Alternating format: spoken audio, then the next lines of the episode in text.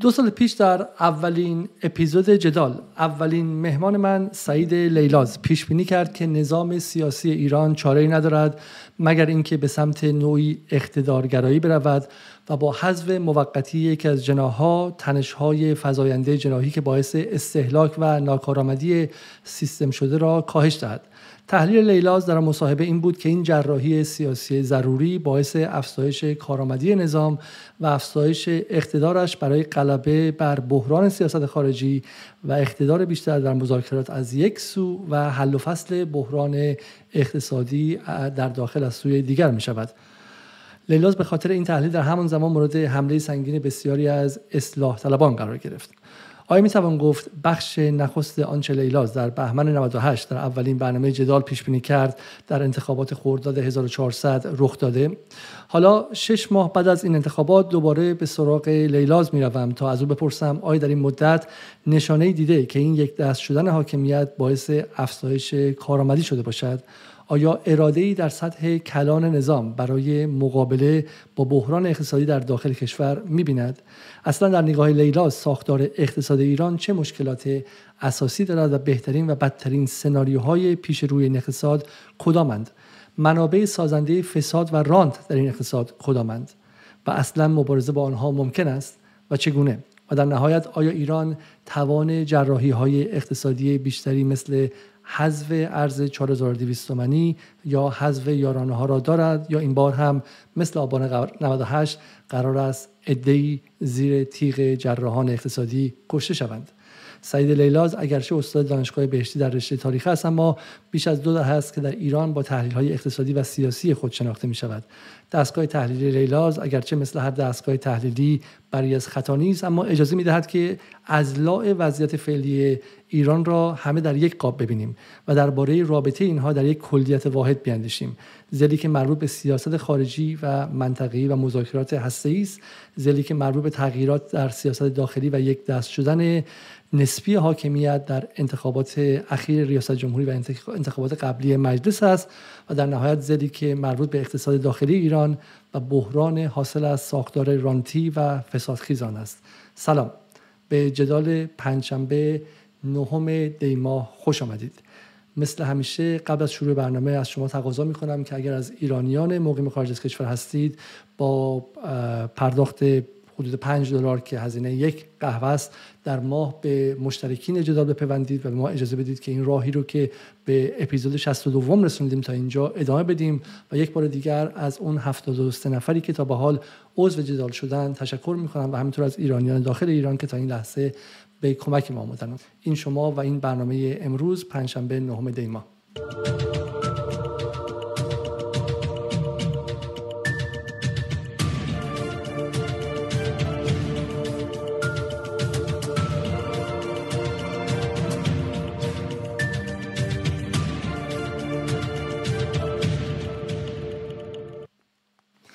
سلام جناب آقای لیلاز. امیدوارم که خوب و خوش باشید. خیلی خیلی ممنون که دعوت من رو برای این برنامه پذیرفتید. به عنوان نخستین سوال حدود شش ماه از آغاز دولت رئیسی میگذره. آیا در این شش ماه شما اراده ای در وضعیت کلی حاکمیت برای افزایش ناکارآمدی دیدید یا اینکه نه؟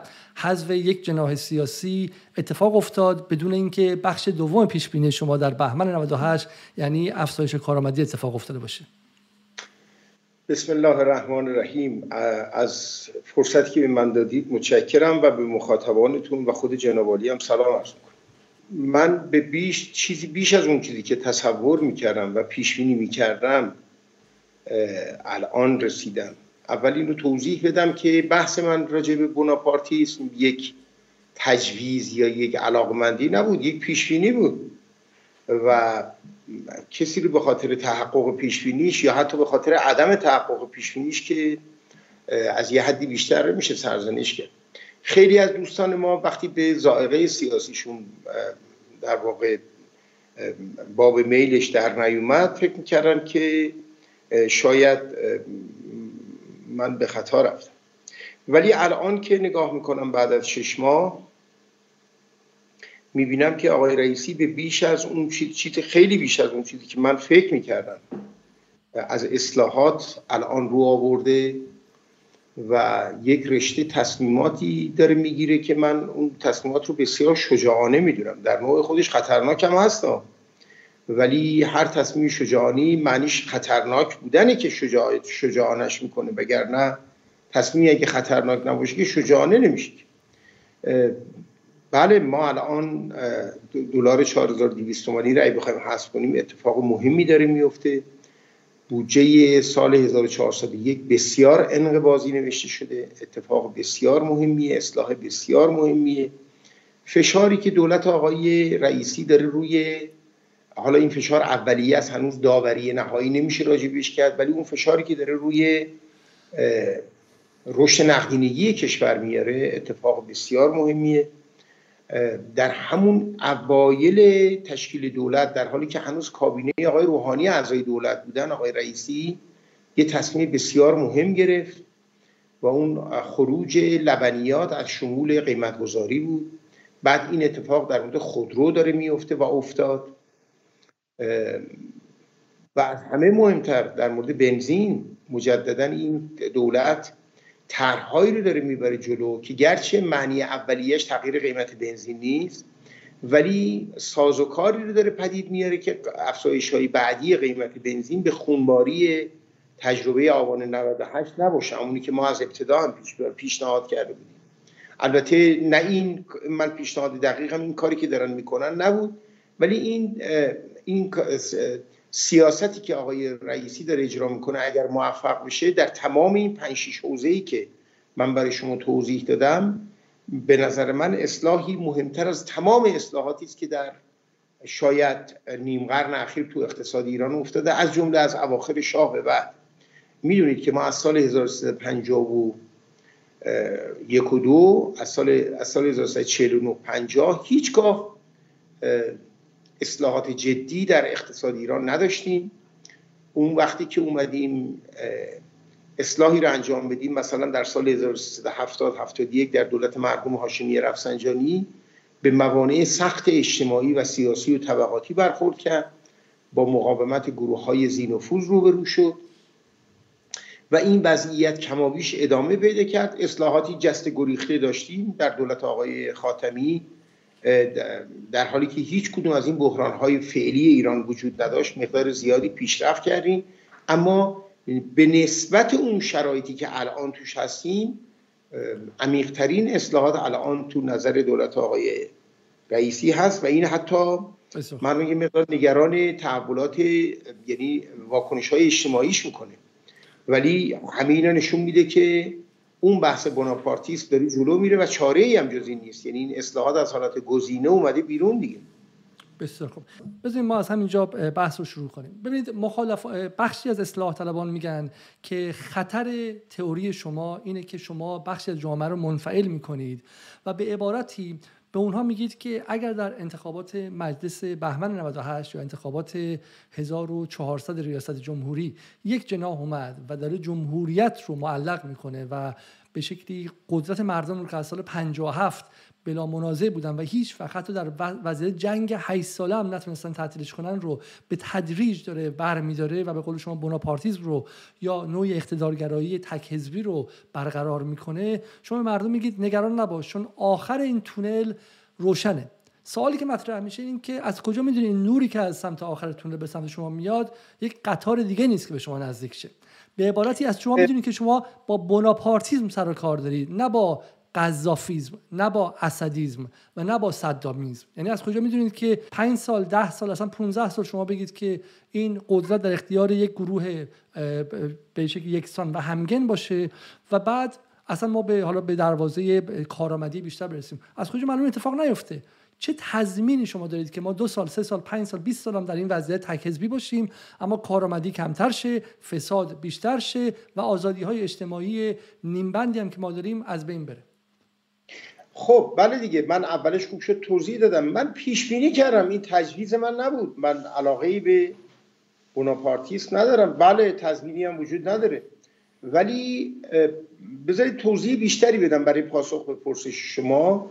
نقطه عظیمت من در مورد بحث بوناپارتیسم اقتصاد من اقتصاد رو خوب بلدم و رو اقتصاد ایران تحلیل دارم و تونستم که این نظریه رو بهش برسم. اون اون نظریه چی بود؟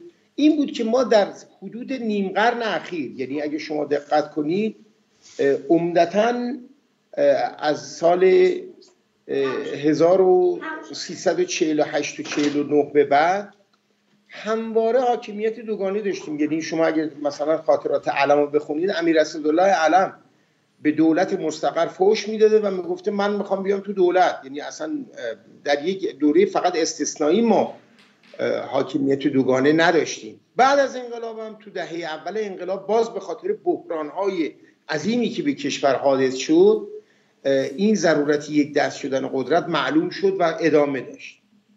به محض اینکه اون شرایط اضطراری جنگ ایران و عراق برطرف شد ما همچنان حاکمیت دوگانه داشتیم. حاکمیت دوگانه اولا ماهیتش موقت بودنشه. یعنی بالاخره باید به سمت یک طبقه اجتماعی یا به سمت یک موازنه ای که از توش کارآمدی در بیاد حرکت کنه. چون ثانیا ماهیتش اینه که ناکارآمدی ایجاد می‌کنه. تمام حکومت های بوناپارتیستی که ما می‌شناسیم حکومت آلمان قبل از بیسمارک حکومت آلمان فرانسه قبل از لوی بوناپارت یا حتی قبل از خود ناپولون بوناپارت نمی‌دونم انقلاب فوریه در دوران کرنسکی اینا همه اینا همه حاکمیت های دوگانه است دیگه که اینقدر ناکارآمدی رو می‌بره بالا که نمی‌تونه ماهیت غیر موقتی به این دولت بده. یعنی این نظام ظرف مدت کوتاهی میپاشه و حالت کیبرکه به یک قطعیتی می‌رسه. حالا چرا در ایران 33 چهار سال نیم قرن ادامه پیدا می‌کنه؟ چون ما دائما یه پول نفتی میریزیم به اقتصاد ایران که برخلاف اون چیزی که همه فکر می‌کنن خیال می‌کنن درآمد نفتی فقط. نه آقا ما در سال 1390 حدود 300 میلیارد دلار یا درآمد ارزی داشتیم یا نفت مجانی به همین مقدار ریختیم تو اقتصاد ایران. که می‌تونست این چرخها بدون اینکه کارآمدی داشته باشه سیستم به حرکت در بیاد. نقطه عظیمت تحلیل من اینه که با یا بدون تحریم به هر علتی که راجع اونم میشه صحبت کرد این نفت دیگه نمی‌تونه سهم تعیین کننده در تولید ناخالص داخلی ایران داشته باشه. من توی پژوهش مستقلی نشون دادم یا به این جنبندی رسیدم که اگر ما بخوایم سهم نفت در تولید ناخالص داخلی ایران به سال 1390 برگرده که تازه اون سال ما 3.7 درصد رشد اقتصادی داشتیم که هیچ نیست ما حدود باید دو نیم تا سه میلیون بشکه نفت در روز بفروشیم. هر بشکه نفتن 250 تا 300 دلار که غیر ممکنه. بنابراین شدت و اندازه یعنی شمار بحران های ایران به جایی رسیده که دیگه با حاکمیت دوگانه نمیشه ادامش داد. یعنی نمیشه گفت به یکی بگیم بدو به ده دیگه بگیم نذارید بدوه. خب همینجوری بوده دیگه همیشه. به همین دلیل و خب بحران ترامپ یا کارهای آقای احمدی نژاد اینا رو جلو انداخت دیگه. ضرورت حل این مسئله کبرکه یا دوران حاکمیت دوگانه رو جلو انداخت. ولی این که شما میگید از کجا معلوم که به قذافی نرسه این من به این بدبینی نیستم به دلیل اینکه جامعهمو می‌شناسم اقتصاد ایرانی می‌شناسم. ما از نقطه اوج فشارهایی که بهمون به میومده عبور کردیم. آقای علیزاده عزیز من در فروردین 97 مصاحبه های بسیار روشنی دارم که پیش بینی کردم اقتصاد ایران و جامعه ایران از این بدترین بحران تاریخ ایران عبور خواهد کرد. چرا؟ برای اینکه ساختار اجتماعی ایران ما می‌شناسیم تعداد نیروهای تحصیل کرده ایرانی می‌شناسیم طبقه متوسط ایرانی می‌شناسیم. ما می‌دونیم که اقتصاد ایران یکی از بزرگترین یعنی غیر نفتی ترین اقتصاد نفتی جهانه. تنوع بسیار بسیار زیاد اینا اینا چیزایی که ممکنه من اطلاع داشته باشم بقیه نداشته باشن. این دانش نیست این اطلاعاته. یه مثلا میشه توضیح بدین این رو. این میشه توضیح بدید که اینکه میگید اقتصاد ایران غیر نفتی ترین اقتصاد نفتی جهانی یعنی چی؟ یعنی تنوعی که داره اقتصاد ایرانی یه فوت می‌خواد تا ما نفت رو بتونیم حذفش کنیم. ما از ده، از اوایل دهه 1390 تا الان اصلا درآمد نفتی آنچنانی نداشتیم. و شما اگر به آمارهای امروز اقتصادی ایران نگاه کنید می‌بینید که حدود 100 میلیارد دلار ارزش تجارت خارجی ایران در نه ماه اول امسال بوده که تا پایان سال حتما از مرز 120 میلیارد دلار عبور می‌کنه. من یقین دارم این نزدیک 200 میلیارد دلاره چون اقتصاد زیرزمینی ایران رو باز کسی نمی‌شناسه یا خیلی از اونایی که خارج از کشور هستن یا اونایی که با اقتصاد ایران به طور نزدیک و ملموس آشنا نیستن نمی‌دونن. ما فقط از چهل تا پنجاه درصد ظرفیت تولید صنعتی ایران داریم استفاده می‌کنیم.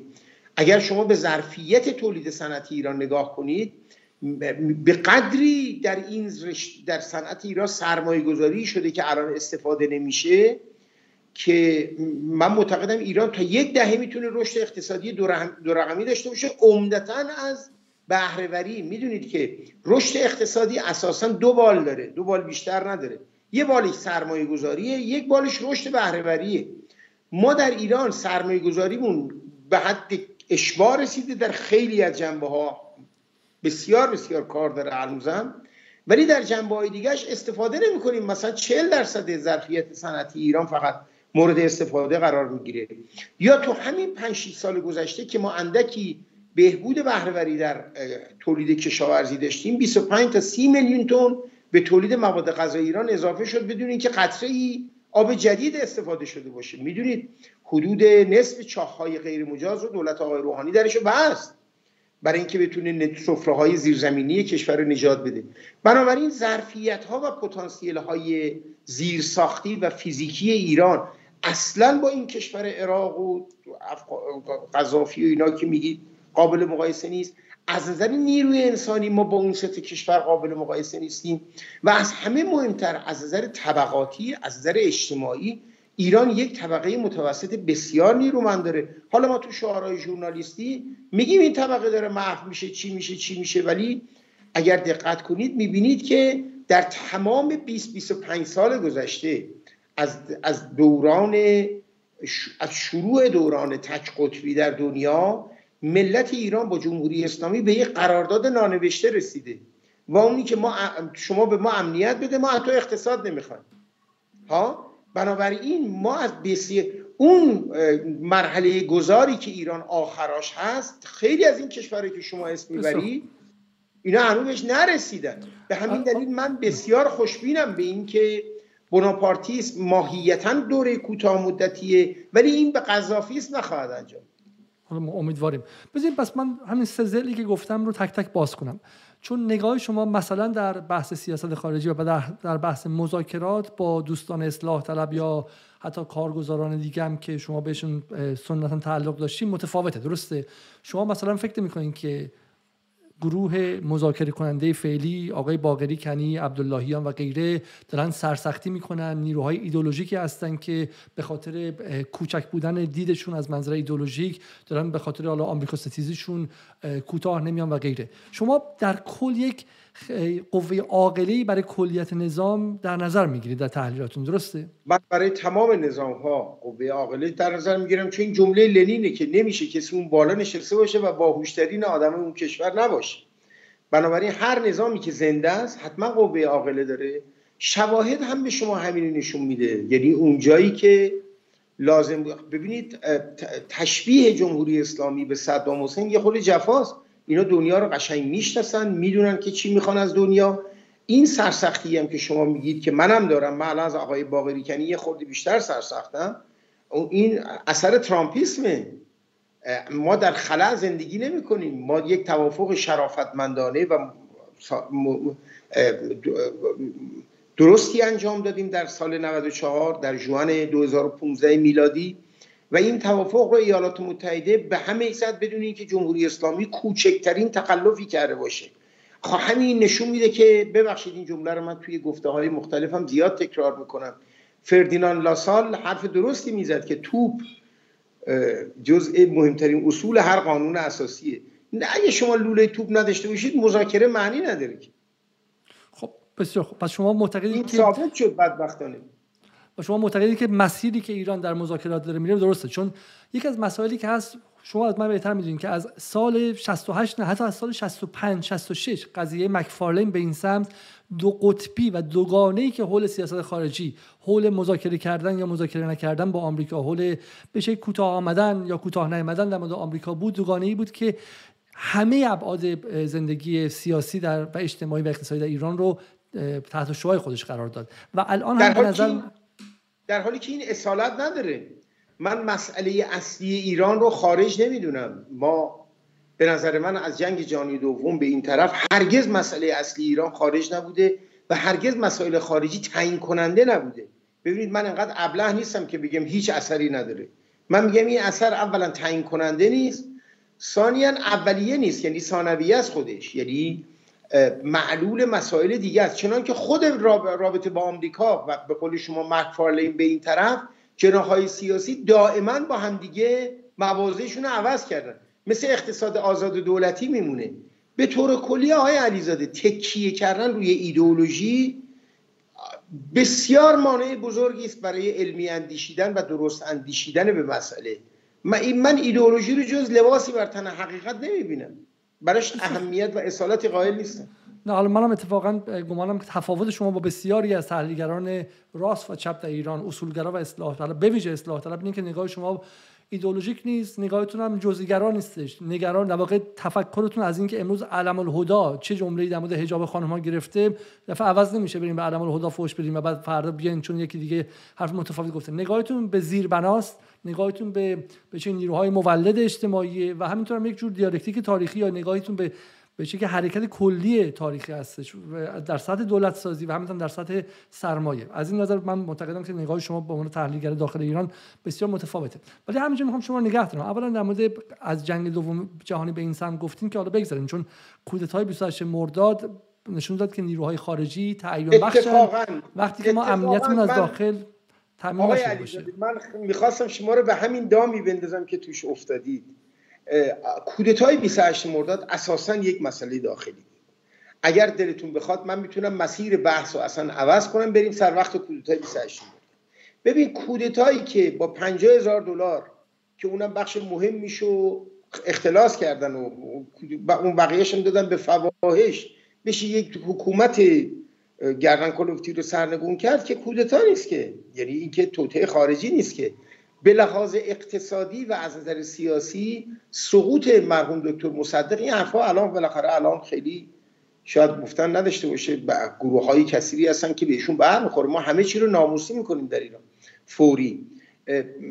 از نظر اقتصادی و از نظر سیاسی سقوط دولت مصدق گریزناپذیر بود. من معتقدم آقای مصدق بین دوگانه قرار گرفته بود که کشور رو به چپ تحویل بده یا به راست و تصمیم گرفت که به راست تحویل تصمیم گرفت که به اونا تحویل بده. ولی در این که دیگه نمی‌شد کشور رو اداره کرد تردیدی نبود. اقتصاد ایران رو کاملا از کار انداخته بود.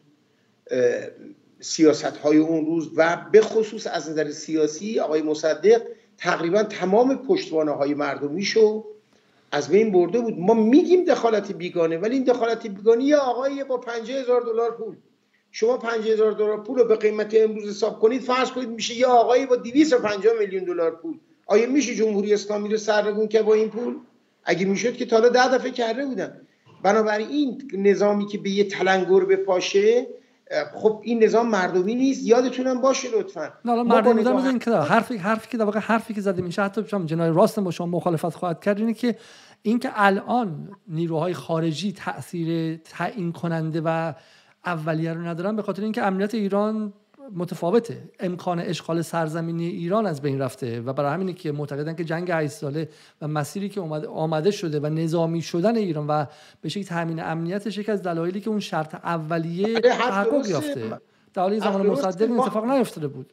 بله ما یه انقلاب بزرگ انجام دادیم سال 57 و در اون انقلاب در واقع مهر استقلال رو برای ابد زدیم به پیشانی ایران. دیگه کسی نمی‌تونه راجب استقلال ایران شوخی بکنه و کار, کار خودش رو پیش ببره. اما من میگم فقدان حضور مردم تو اون صحنه که الان هستن به نیرو خب، خارجی مربوط نبود. رو بر هر کسی آسان می‌کنه. وگرنه یا حتی در خود 1320 هم همینطوره. اگر زمینه اجتماعی آقای علیزاده عزیز به طور کلی اگر زمینه اجتماعی و عینی وجود نداشته باشه هیچ حرکت تاریخی در یک کشوری به بزرگی ایران ما راجع به گرانادا و پاناما حرف نمی‌زنیم. در کشوری مثل ایران امکان موفقیت نداره. هیچ هیچ قدرت خارجی. حالا زمینه تاریخی شما میگید حالا میگم حالا وارد این بحث تاریخی نمی‌خوام بشیم در صورت وقتی که در سال 1300 کل سرزمین ایران در جنگ جهانی اول و 1320 کل سرزمین را اشغال سرزمینی میشه بالاخره نمیشه دیگه. یعنی شما وقتی زیر ساختای اولیه امنیتی و نظامی رو ندارید این علت برای این مهمه که من می‌خوام شما به اینجا برسونم. دوستان اصلاح طلب شما نگاهشون دقیقا همینجاست.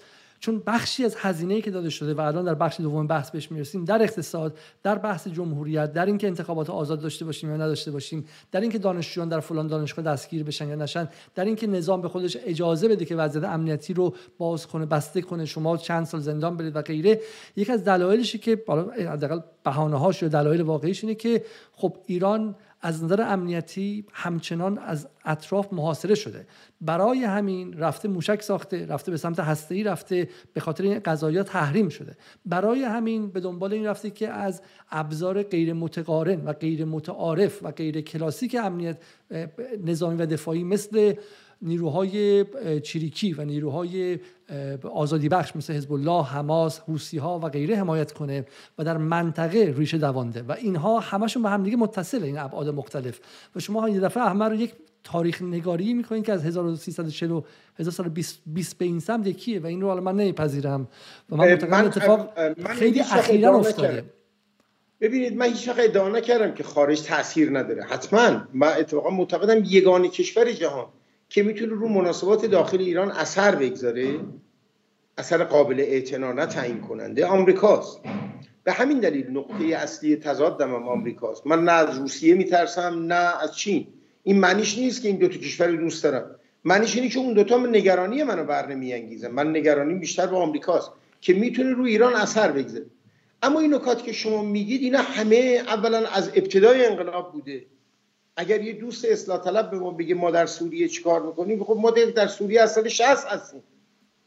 ببینید من میگم مسائل ژئوپلیتیک و گاهی وقتا با مسائل جناهی ما قاطی می‌کنیم.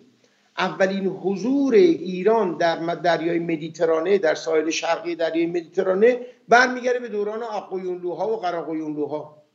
و اینها و نیروهای لبنانی که با صفویه قبل از تاسیس صفویه اومدن و شروع کردن به گسترش همکاریاشون. یا حضور اولین حضور ایران در یمن برمیگرده به دو هزار سال پیش در دوران ساسانیان یمن یکی از ساتراپ نشین های ساسانی بوده.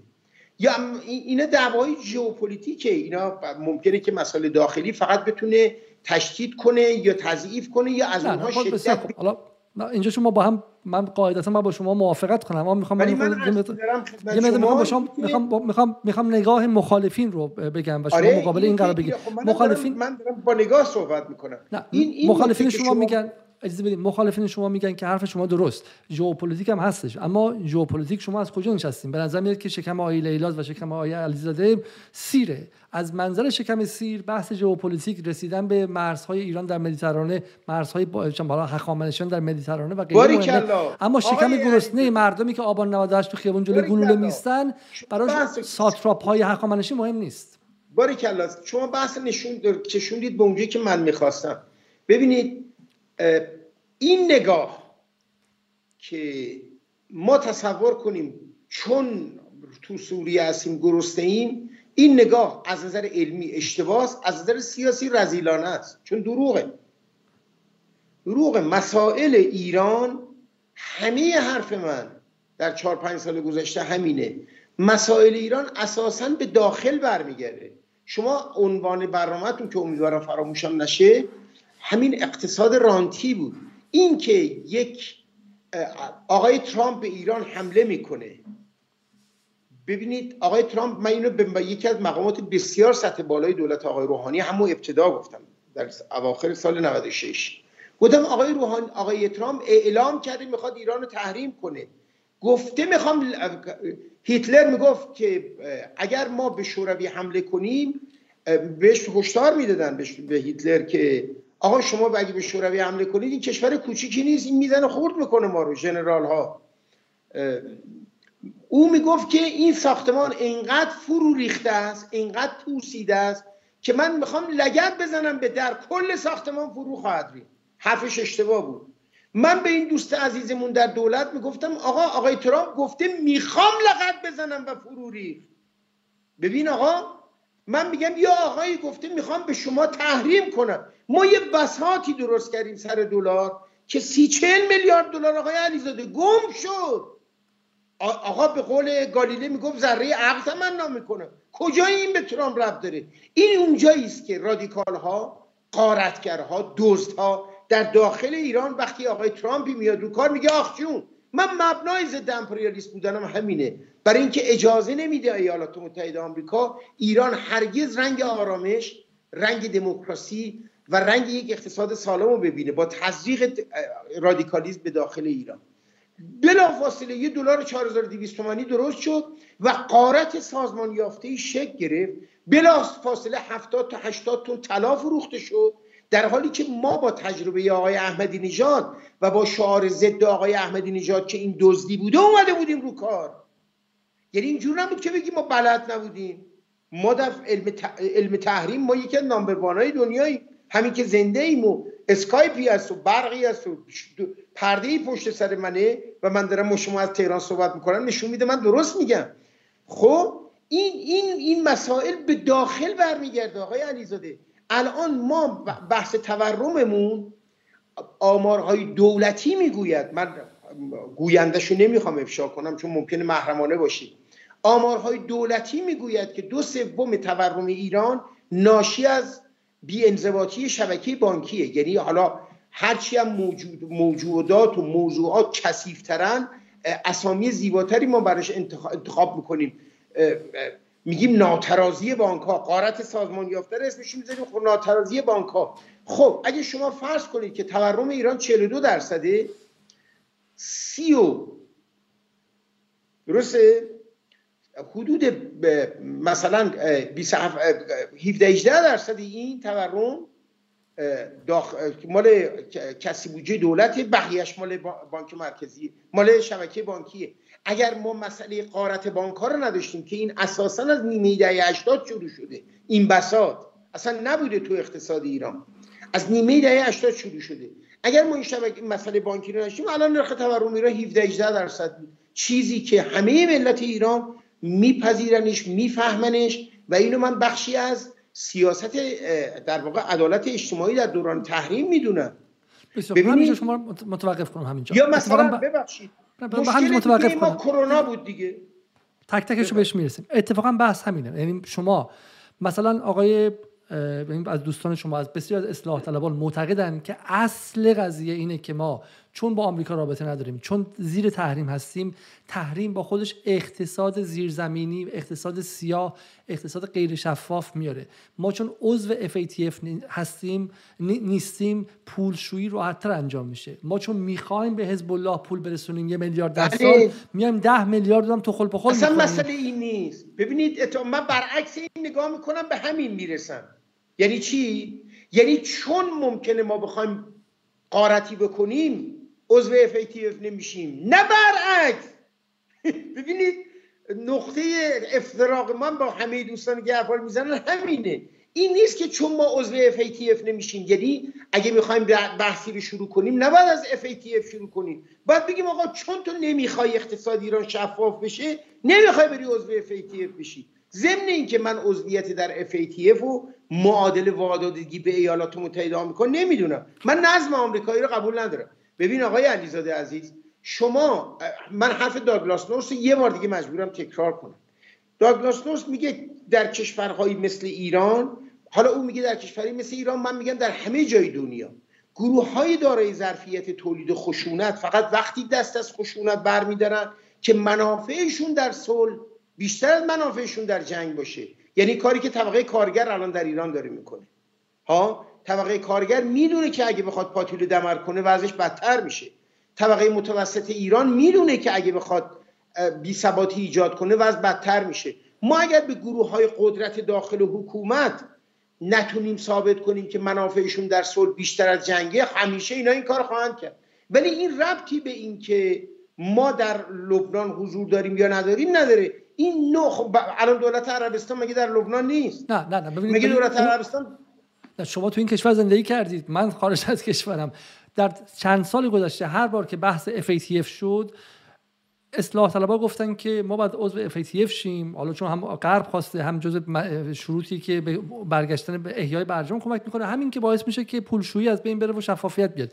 اون طرفیا گفتن FATF یعنی باز کردن تمامی خطوطی که ما داریم باهاش تحریم و دور می‌زنیم. من موافق اونا هستم.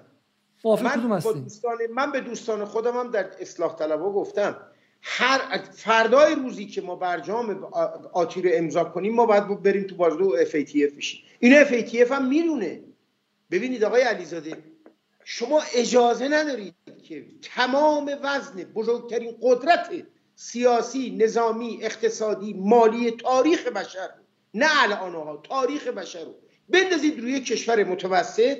بقیه جهان هم نگاه کنم بعد در داخلم ما بگیم چرا عضو FATF نمیشی؟ الان که نه ما باید یه موضع عاقلانه و کارشناسی و علمی بگیریم. یعنی چی؟ یعنی همه اصلاح طلبا بگن آقا پیش به سوی امضای یک توافق شرافتمندانه که حد های امنیتی جمهوری اسلامی رو تضمین کنه و بلافاصله فرداش ما باید عضو FATF بشیم. اینو من اینو من رسما با آقایون گفتم. و باید این اتفاق بیفته. بله اگه شما در وسط این بهبهه آخه مخاطبای شما یه جوری آدم نمی‌تونه بعضی حرفای کارشناسی رو مثالای تاریخیشو بزنه. وسط دعوا که ما نمی‌تونیم بگیم چرا حریف ما مثلا ما داریم یه کسی رو می‌کشیم بگیم چرا این انگشت تو چش ما. خب آقا این که اگه دعواست که دعواست دیگه. اگه دعواست دعواست. من می‌خوام عرض کنم الان منم مخالف امضای FATF هستم. در این ولی در این لحظه خاص. ولی اگر شرایط اقتصادی ایران عادی شد شما می‌دونید که آقا ما کنوانسیون پالرمو رو قبول کردیم بعد از برجام. آقای علیزاده می‌دونید که ما داشتیم می‌رفتیم به این سمت مقاومت دونه دونه گروه هایی رو که منافعشون در انزوای سیاسی ایران بود رو داشتیم میشکستیم. جمهوری اسلامی ایران شاکله اصلیش رسیده بود به یک توافق بین المللی و داخلی من اصلا دولت حسن روحانی رو مخلوق و محصول یک مصالحه ملی می‌دونم. بعد از سال 88 که حالا الان مهده شیم یه ذره ما زدیم. پوز حاکمیت آوردیم پایین. یه خود حکومت زد پوز ما رو آورد پایین رسیدیم به یه تفاهم به یه نقطه مرکزی. با اون حسن روحانی بود. آقا همین حسن روحانی رو ایالات متحده آمریکا نگذاشت. علا رقم همه پیغام هایی که دادن به اینا. ببینید این جمله تعریض با آقای روحانی نیست این یه واقعیته. آقای روحانی غربگراترین دولت بعد از انقلاب رو اداره کرده. اینو قبول دارید شما؟ تا الان. نمیگم غربگراسا ترین میگن یعنی در بین تمام دولت های بعد از انقلاب بیشترین علامت ما دو سال سه سال در بدترین سالهای تاریخ اقتصادی ایران سفیر نداشتیم در چین. دیگه چجوری پیغام بدیم به مرتی که؟ و اینا اومدن یک شبه گفتن آقا ما نه تنها برجام رو از بین می‌بریم بلکه بنا داریم در ژانویه 2019 میلادی با خانم رجبی در تهران شامپاین باز کنیم. این این جمله مشاور شورای امنیت ملی آمریکا بوده یا نبوده؟ بله, بله جان بولتون. حالا الان ما همه اینا رو که من که فراموش نمی‌کنم اگه دوستانم فراموش کنم بنابراین در در این طرف هم یارو میگه حالا که بازی به هم خورد آقا بازی عدسه همه چی به هم خورد. من عرض می‌کنم ما که در خلا بحث نمی‌کنیم. به همین دلیل من معتقدم که ایالات متحده آمریکا در تحلیل نهایی دائما در تلاش تزریق رادیکالیسم به ایرانه. چون مساله و منافع آمریکا هرگز در ایران دموکراسی نبوده. یه حکومت دموکراتیک در ایران یه حکومت جهان دومیه. یعنی همواره اروپا و چین محوره. حتما حتما. آقا ببخشید الان وسط یه بره حساس هم هستیم ولی محمد حسین برای من چای آورده بدون قند. این شما چایتون بخواید منم یه دونه تبلیغ 30 ثانیه نگاه می‌کنم و برمیگردم. آقا کار بکن محمد حسین خندی به ما بده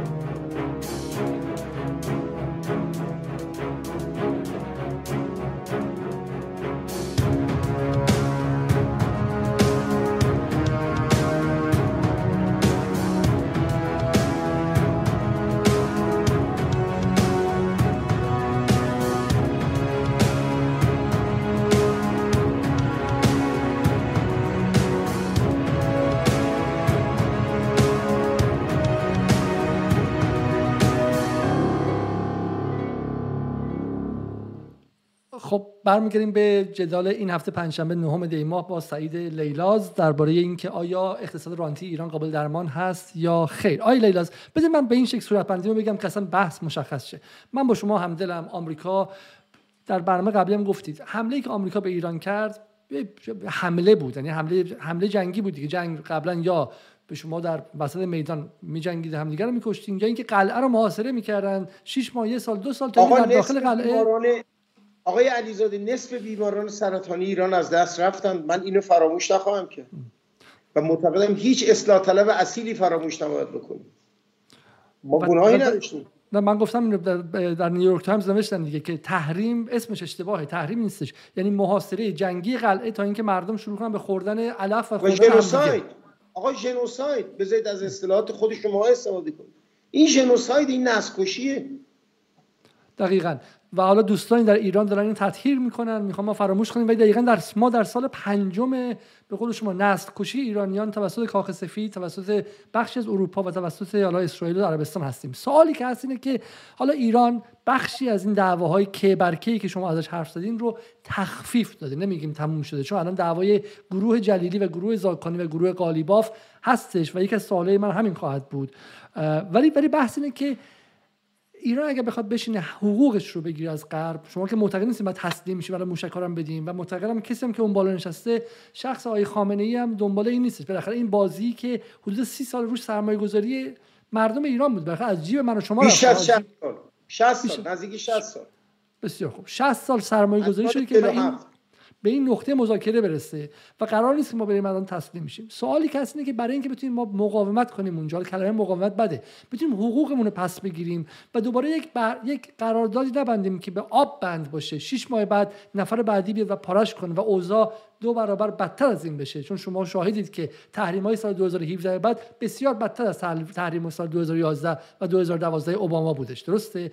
اگر ما باز بیایم یک چیز نیمبند ببندیم فاجعه میشه. برای این کار میگن که ما باید اقتصاد داخل رو درست کنیم. حالا اصلاح اقتصاد داخل چگونه ممکنه؟ یک هر جایی که ما از اصلاح اقتصاد میگیم دوستان اصلاح طلب حالا شما میگن که این اصلاح بدون رابطه با غرب تا زمانی که تحریم ها هست غیر ممکنه. اینجا من می‌گفتم که وقتی تحریم هست وقتی ما می‌خوایم راه های دور زدن تحریم باشه نمی‌تونیم شفافیت به شکل غربی ها داشته باشیم. وقتی شفافیت نداشته باشیم از توش بابک زنجانی در میاد بیرون. از توش قارت سیستماتیک در میاد بیرون. شما این پارادوکس رو برای من حل کنید. چگونه میشه هم اقتصاد داخل رو با فسادش مبارزه کرد با راندخارانش مبارزه کرد. با حدود 200 تا سلطان چیزهای مختلف شکر و سلطان ذرت و سلطان برق و سلطان سازان و غیره مبارزه کرد. و از طرفی هم به شکلی اون شبکه‌ای که داریم باش تحریم دور می‌زنیم رو رسوا نکرد و بلافاصله وارد FATF نشد و دستمون جلو آمریکا باز نکنیم و روشن نکنیم. شما با شناخت دقیقی که از کوچه باریک های ایران کوچه باریک های اقتصاد ایران دارید؟ به ما بگید این آیا ممکن هست یا نه؟ بله من یه مقایسه مقایسه می‌کنم بین اقتصاد ایران و کوبا. به لحاظ تاریخی هیچ کشوری در دنیا به اندازه کوبا از نظر طولانی مدت قابل استمرار نبوده محاصرش محاصره شدیدی هم بوده. حالا این دو سه سال اخیر ایران از کوبا هم جلو زد ولی خود کوبا هم خیلی شدید بود. می‌دونید یه قانونی گذاشتن در کنگره آمریکا که هیچ کشتی اگر در, در سواحل کوبا لنگر بندازه تا 6 ماه حق ورود به آمریکا رو نداره که تقریبا باعث هیچ کشتی نره دنیا. نره به سمت کوبا. ولی شما نگاه کنید ببینید اقتصاد کوبا ناکارآمدی های خودشو داره که اینم به خاطر سیاست های داخلشونه. اما به هیچ وجه فسادی که ایران داره رو نداره. برای اینکه این فساد از این تحریما در نمیاد. این فساد از نفت در میاد برادر. اگر منابع باشه چرا الان فساد کمتر از دوران آقای احمدی نژاده برای اینکه ما همون مقدار نفت نداریم. چرا در دوران آقای احمدی نژاد فساد کمتر از پنج سال آخر شاهه برای اینکه ما دور احمدی نژاد هم اونقدر نفت نداشتیم. من صرف نظر از این که چه کسی دولت رو در نظر در دست داشته باشه یا کی چه جناهی با چه افکار سیاسی یا لباسش آخوندی نظامی سیویل هر چی که هست معتقدم که این عوامل مادی است که ما رو به سمت فساد میکشونه. یعنی درآمد نفت درآمد یک شبه که رانتیر ایجاد می‌کنه دولت رانتیر ایجاد می‌کنه در یک کشور اینه که فساد میاره شما می‌دونید رکورددار فساد مالی در تاریخ بشر دولت عربستان اینو من نمیگم این شبکه تلویزیونی ورد بی بی سی گزارش تهیه کرده بود. که تو اون گفته بود بالاترین رشوه یک جایی که تا حالا در تاریخ دیده شده همین آقای سلمان نه بنا بن نه. آقای سلمان باباه اون موقع که وزیر دفاع عربستان بود گرفت از دولت بریتانیا. 6 تا 7 میلیارد دلار رشوه. این اون موقع که تحریم نبود که آقا. من میگم بالاترین سطح فساد در تاریخ ایران مال محمد رضا پهلویه. اون موقع که تحریم نبود اون موقع که اقتصاد ایران وسط اقتصاد جهانی بود. بنابراین رب دادن این فساد به تحریم ها باز یکی از جفاهایی است که الان به اقتصاد ایران میگیر میشه که یا دروغ یا اشتباه یعنی چی؟ یعنی من معتقدم اگر شما ما در دوره جنگ ایران عراق به نسبت حجممون آقای علیزاده نمی‌دونم شما اون موقع یادته یا ایران بودی یا نه به نسبت حجم اقتصادمون فوق العاده تحت فشار بودیم آقا سیم خاردار نمی‌تونستیم بیاریم. اولین سلاحی که وارد ایران شد مال تا از سال 62 63 به بعد بود. ما تا سال 62 63 چجوری مقاومت می‌کردیم در مقابل یکی از بزرگترین ارتش های اون روز دنیا که اون همه کمک نظامی بهش می‌شد. و هیچ فسادی هم توش نبود. بگم به شما چطوری؟ بگم چطوری؟ برای اینکه اون موقع آقای سعید لیلاز نرفته بود انگلیس درس بخونه آقای جلایی پور آقایان اصلاح طلب دیگه. بدنه آقای موسی قنی وجود نداشت. اصرار بر خصوصی سازی نبود که خودتون گفتید. بانک خصوصی در دهه 80 اومد مولد بزرگترین قارت تاریخ ایران شد. برای اینکه اون موقع اقتصاد دولتی بود میرحسین موسوی هم بالا سرش بود بهزاد نبوی هم بود حجم کل اون اقتصاد معلوم از کجا میاد به کجا میره. افرادش هم چپ و راستش نگاه ایدئولوژیک داشتن و میترسیدن بخورن و بدزدن. چه کار داره؟ الان شما دارید راجع چه کار داره؟ به الان که سه داخل ایران ما 35 داخل ایران و 35 ساله که ما ایدولوژی مشترکی بین جناح اصولگرا و جناح اصلاح طلب داشتیم که یک همه چیز باید خصوصی شود. دولتی شدن وحشتناک باید به شکلی به بخش جهانی بپیوندیم. بانک خصوصی هم باید داشته باشیم. دست دولت هم باید کوتاه شه. آره، هم باید مردم همین خصوصی سازی از ثانیه اول قارت بوده تا الان. و از ثانیه اول من باش مخالف بودم. من اون موقع شروع خصوص سازی رو کارمند سازمان گسترش نوسازی صنایع ایران بودم دیگه که در واقع مدیر اصلی خصوص سازی در ایران بود. شو بعدها سازمان خصوص سازی تشکیل شد. این کار اساسا در سازمان گسترش پدید اومد. من از همون ابتدا مخالف بودم. استدلال روشنی هم داشتم. می‌گفتم وقتی شما سالی ده میلیارد دلار دولتی سازی می‌کنید خیلی مسخره است که سالی 5 میلیاردشو خصوصی سازی کن خب به جای اون 10 میلیارد همون 5 تاشو بده خصوصی دیگه. دیگه اینه هی این کاسه اون کاسه چرا می‌کنی به قول اسپانیا؟ این کاسه اون کاسه کردن با هدف قارت صورت می‌گیره. چرا؟ شما با دلار 7 تومانی کارخونه رو درست می‌کردید. با دلار سی تومانی میفروختید به رفقاتون و فکر می‌کردید که 300 درصد سود بردید دیگه. در حالی که همون موقع اون کارخونه با دلار 700 تومانی میارزید. تمام فرایند خصوصی سازی در ایران چیزی جز این مکانیزمی که من میگم بهت نیست. برادر من این با خصوصی سازی خانم آقای هلموت کول در آلمان در دوران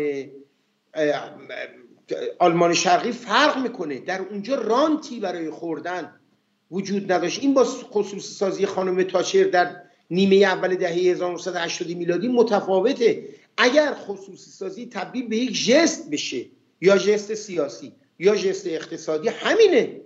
در حالی که اونجا مسئله مرگ و زندگی بود. من میگم منابع نفتی همواره منافذی رو گشته پیدا کرده برای ایجاد طبقه جدید اجتماعی. همون کاری که محمد رضا پهلوی در ایران بنیان گذاشت. و ما الان که میگیم فکر می‌کنن به پسر پیغمبر جسارت کرد اول تاریخ ایران هم اون بود. اول این کار به من نباید بگید شما باید به بدنه هم فکران خودتون بگین که همچنان بر داریم به ضرورت ما داریم به رسانه جنابالی میگیم ما چیکار شما عضو رسمی حزب کارگزاران بودین که پایه‌گذار ایدئولوژی خصوصی سازی در ایران بود آقای لیلاز. نه ببینید. شورای مرکزی حزب می‌گفتین نه به من توی اینجا. بله همین اینا رو گفتیم ولی خب شاید به همین دلیل مدت حالا الان در 1400 در, در 1400 سعید لیلاز موافق خصوصی سازی و ادامه خصوصی سازی یا مخالفش چون دولت روحانی برای کسری بودجه داشت دولت رو باز هم میفروخت و رئیسی هم مشغول فروش شرکت های دولتیه. شما معتقدید که الان متوقف شه نه؟ آقای رئیسی تو بودجه سال آینده یکی از کوچکترین اعداد رو گذاشته برای فروش اموال دولتی که فقط 26 هزار میلیارد تومنه. این رو شما مقایسه کنید با حدود 950 هزار میلیارد تومن بودجه عمومی دولت که عدد خیلی ناچیزیه میشه کمتر از 3 درصد دو نیم درصد. اما من با همینش هم مخالفم. من معتقدم وقتی شما اگر شما بتونید اوراق مشارکت بفروشید با بهره 18 درصد 20 درصد و کسی بخره ها. در حالی که اموالی که میفروشید با بهره سالی 30 درصد گرونتر میشه خب چرا اموال بفروشید؟ از اون طرف هم ما 250 میلیارد تومان بودجه عمرانی داریم. ببین همینو من همیشه مسخره کردم. که نمیشه شما سالی 30 میلیارد تومان 30 هزار میلیارد تومان خصوصی سازی کنید سال 230 هزار میلیارد تومان عمومی سازی. این در واقع یک استخری است برای ایجاد رانت. ها؟ برای ایجاد رانت به همین دلیل من معتقدم اگر بخوایم الان این حرف تمام سی سال اخیر من بوده هرگاه ما بخوایم در ایران خصوصی سازی انجام بدیم باید از آزاد سازی شروع کنیم که بتونه یک فضای رقابتی سالمی رو شکل بده. در اونجا خودتون خواهید دید که بخش خصوصی میاد آزادسازی چیه؟ آزادسازی منظورتون چیه؟ ببینید آزادسازی اقتصادی یکی از اجزا و ازلایش خصوصی سازیه. یعنی رانت زدایی از اقتصاد یعنی رقابتی کردن اقتصاد یعنی حذف انحصارات دولتی ها؟ یعنی مقررات زدایی. این که شما بخوای یه بیمارستان همینجا شما متوقف کنم. همینجا شما متوقف کنم. اتفاقا بحث اینه که از کجا می‌دونید که اینها باز خودش باز هم اینا فرمول های بانک جهانیه و باز هم اتفاقا فرمول هایی به قول شما امپریالیستیه. اتفاقا از کجا می‌دونید در ایرانی که نه روزنامه آزاد هست نه به شکل زیر ساخت های نظارتی هستش نه به شکل نهاد امنیتی هست که مانع دزدیشه همین مقررات زدایی به یک قارت وسیعتر منجر نشه. چه تضمینی دارید شما که آزادسازی اقتصاد در ایران فاجعه بدتر از خصوصی سازی در 70 80 و 90 نباشه. آزادسازی آزادسازی در واقع در سطح قانونی شکل می‌گیره. هیچ انتقال مالی صورت نمی‌گیره توش. آزادسازی اقتصادی. فرض کنید. مثلا ما بیایم بگیم الان خودروسازی هر کی خواست بیاد تأسیس کنه. ببینید در برزیل در دهه 1950 میلادی همون خونتای نظامی که به قدرت رسید اومدن گفتن واردات خودروی ساخته شده کاملا ممنوع. هر کس ولی بخواد بیاد کارخونه بسازه در برزیل کاملا آزاده. من منظورم اینه. این توش ران تو اینا شکل نمی‌گیره. ممکنه شما بگید که یه گروهی میان مجوز می‌گیرن بقیه رو نمیدن. خب بله آزادسازی اقتصادی یه بخشش مقرر زداییه ببینید من چی دارم میگم؟ آقای علیزاده عزیز بذار تاشو بهت بگم. در تحلیل نهایی حالا برگردیم به اصل داستان. در تحلیل نهایی هر گونه موازنی هر گونه توافقی فرض کن بین یک زن و یک دختر و پسر بر سر ازدواج. برای بر سر خریدن یک کیلو پنیر. بر سر خریدن نیم کیلو عدس. بر سر برجام. بر سر سالت بین آمریکا و شوروی سابق. بر سر قراردادهای اتمی بزرگ. هر گونه توافقی محصول و مخلوق موازنه قواست. یه دقیقه گوش بده. بذار من ریشه نظریاتمو بهت بگم. تا وقتی که موازنه قوای اجتماعی برقرار نشه طبقه که قدرت قاهره داره همه این قوانین رو که خودش هم ممکنه ساخته باشه می‌تونه زیر پا بذاره. اون موازنه قوا در ایران کی پدید خواهد آمد؟ اون موقعی که رانت نفت بره کنار. دوره برگشتی سر اصل حرف من. چی منو امیدوار می‌کنه با آینده ایران؟ اینی که دیگه امکان نداره که شما اگر کتاب رودیمتر رو خونده باشید زوال صفوی و سقوط اصفهان میگه در دو هزار سال گذشته یه حوز خشکی است در وسط ایران به نام کبیر. در دو هزار سال گذشته هر دفعه یکی از اقوام یکی از همسایه های ساکن لب این حوز قدرت به دست گرفته اون بقیه رو سرکوب کرده. اگه دقت کنید. ها چی باعث میشه این وضع تغییر کنه؟ ما یه زمانی در دوره جوامع آبسالار بودیم که هر کی می‌رفت سر میرابی میشست می‌شد شاه و قدرت قاهره. در قرون جدید در صد سال اخیر این نفت شده. این نفته اگر قدرت قاهرش از دست بده طبقات اجتماعی در ایران به موازنه جدیدی از قوا دست پیدا می‌کنن که به این سادگی که شما میگید درستم میگید دیگه نمیشه قارتش کرد. من میگم بیایید از از ته داستان به موضوع نگاه نکنیم از ریشش نگاه کنیم. شما که بسیار خوب. لابد حتما کاپیتال خوبی دیگه داده حتما. حالا چون ما یک ساعتمون تموم شد و این یک ساعت حالا میاد پراکنده. شد من می‌خوام سی دقیقه وقت اضافه بگیرم از مخاطبان و این سی دقیقه رو حالا اگه میشه مقدار سریعتر جواب بدین. آیا لیلا نفت درسته؟ یکی از منابع اصلی به شکلی شکل دهی به دولت قوی و قوه حاکمه قوی و طبقه حاکمه قوی بوده. اما فقط نفت نه نه نه. نفت نفت نفت طبقه حاکمه جدید خلق می‌کنه. ببین هر قومی به قدرت رسیده آقای احمدی نژاد آقای روحانی آقای کی آقای کی رفته یه طبقه جدید خلق کرده با پول نه. و اینکه امکان انباش سرمایه میده. امکان انباش سرمایه میده و این باعث میشه که و... انباش سرمایه در ایران منقطع شه و باعث میشه که ما طبقه بورژوای استخوندار مثل غرب نداشته باشیم از توشان دموکراسی در نیاد طبقه متوسط مرتب منقطع شه. من با شما همراه هم اما فقط نفت نیستش. غیر از نفت در ایران منابع دیگه ای هست و همینطور نیروی کار هست. شما بعد ببینیم بخاطر نیروی کار یکی از نقاط مولد سرمایه است دیگه. و وضعیتی که درش نیروی کار ایران هیچ راهی برای چانه زنی نداره. شما هیچ وقت در این سی سالی که در فضای عمومی بودید حالا من دوستانتون کار ندارم شما به عنوان کسی که اگرچه لیبرال هستید و از سرمایه‌داری آزاد دفاع می‌کنید ولی نگاهتون نگاه دیالکتیکیه و طبقه رو می‌شناسید. با طبقات اجتماعی آشنا هستید. هرگز از حقوق فرودستان در ایران نگفتید فرودستانی که الان خب 60 درصد جامعه شدن. و شما اتفاقا به نظر میاد که این مدل صحبتتون و این تئور در واقع مدل سازیتون مدل دستگاه دستگاه تحلیلیتون به رغم اینکه در ظاهر دیالکتیکی و زیربنایی اما در عمل همون حرف اصلاح طلبان رو یک طبقه متوسط یک طبقه متوسط دو حکومت حالا دوگانه نبود یگانه شه انگار جهان بین اصلاح طلب و اصولگرا و به چرخه 60 درصد 65 درصد کارفروشان ایران زیر خط فقر بودن. در همین سه که شما تئوری دادید. ببینید ما در سال 1354 54 55 56 درصد تولید ناخالص داخلیمون از نفت در میومد. همون موقع شاغلین بخش نفت ایران شاید صد هزار نفر بود. در حالی که ایران نیروی کارش حدود 9 تا 10 میلیون نفر بود در قبل از انقلاب. یعنی این صد هزار نفر این هفتاد هزار نفر معادل اون صد هزار نفر دیگه ثروت تولید می‌کرد. ها؟ معلومه که کسی که سر چشمه این نفت دستشه می‌تونه اون 9 میلیون نفر رو نبینه. آقای علیزاده عزیز. من همین عرض می‌کنم. من میگم والا سهم نفت در جی دی پی ایران به کمتر از ده درصد رسیده. یعنی لا رای و فی ما در سال 99 زیر 4 5 درصد تولید ناخالص داخلیمون. زیر 5 6 درصدش نفت بوده. به همین دلیله که شما می‌بینید از سال 1392 خواهش می‌کنم دقت کنید. تا سال 99 یعنی حتی در همه سه سال تحریم تنها طبقه ای که معادل حداقل نرخ تورم دستموزش اضافه شد. می‌دونید که طبقه کارگر ایران بوده. حداقل دستموز تامین اجتماعی ایران هرگز کمتر از نرخ تورم نرفت بالا. چرا؟ این به خاطر لطف و محبت دولت آقای روحانی یا دیگری به آقای به طبقه کارگر نیست. این به خاطر میگه طبقه کارگر داره معنی پیدا می‌کنه تو اقتصاد ایران. با توپ لاسال رو من اینجا هم براش کاربرد دارم. توپ لاسال همه جا کار می‌کنه. ببین الان دقت کردید ارزمو؟ تو یا کشاورزها تو پلاسال چیه؟ تو پلاسال که می‌گفت که مهمترین اصل هر قانون اساسی توپه. لوله توپ. بله، بله. توپ اون رفیقمون فردیناند.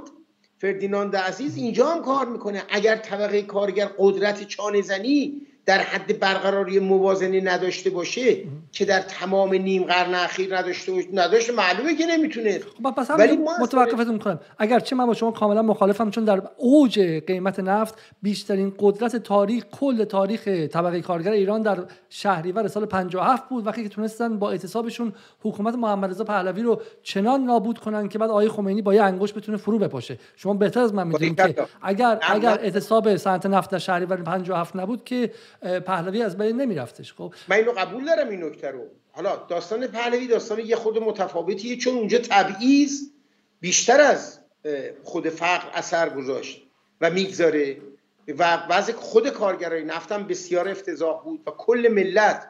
می‌دونید که شاکله اصلی ساواک مخالف شاه بود در, در انقلاب حتی. یعنی حالا الان این داره میشه امامزاده اون موقعی موجوده به حاشیه اول اول اول یک از دوستان گفتن که گفتن سال 98 سال 98 حداقل دستمزد پایینتر از نرخ تورم بوده و حالا یه خورده ببینید تا جایی که نمایندگان کارگران آن را امضا نکردن اما اجرا شد خب؟ نه نه نه ولی اومدن در طول ببین من چون دیگه توش بودم. من تو این فرایند بودم. من یکی از, یکی از کسایی بودم که ممکن بود یه خود اثر بذارم روش. می‌دونن داست خود نماینده های کارگران اونجا بعدا اصلاحش کردیم. آقای شریعت مداری با وجود اینکه اول مخالفت کرد مقاومت کرد ولی بعد کوتاه اومد. در مجموع قدرت خریده طبقه کارگر ایران از سال 92 تا 98 منظما افزایش پیدا کرده بیش از 30 35 درصد. ها؟ خب الان خانم زمانی اینجا برای من چی میگه؟ با این قوانین کار من اصلا به قانون کار معتقد نیستم. من معتقدم که فقط قدرته که حرف شما رو به کرسی میشونه. دقت کردی؟ یا اینکه کارگر نابود. من ارزی که دارم خدمت تو اینه که اگر طبقه کارگر قدرت چانه زنی پیدا کنه می‌تونه حقوق خودش رو استیفا کنه. و در تمام این 6 7 سال گذشته در حالی که حالا شما میگید که پایینتر از نرخ تورم بوده ولی من توجه آقای علیزاده رو به این نکته جلب می‌کنم که در ظرف سال 97 و 98 جمعا بین 13 تا 15 درصد از حجم جی دی پی ایران کم شد.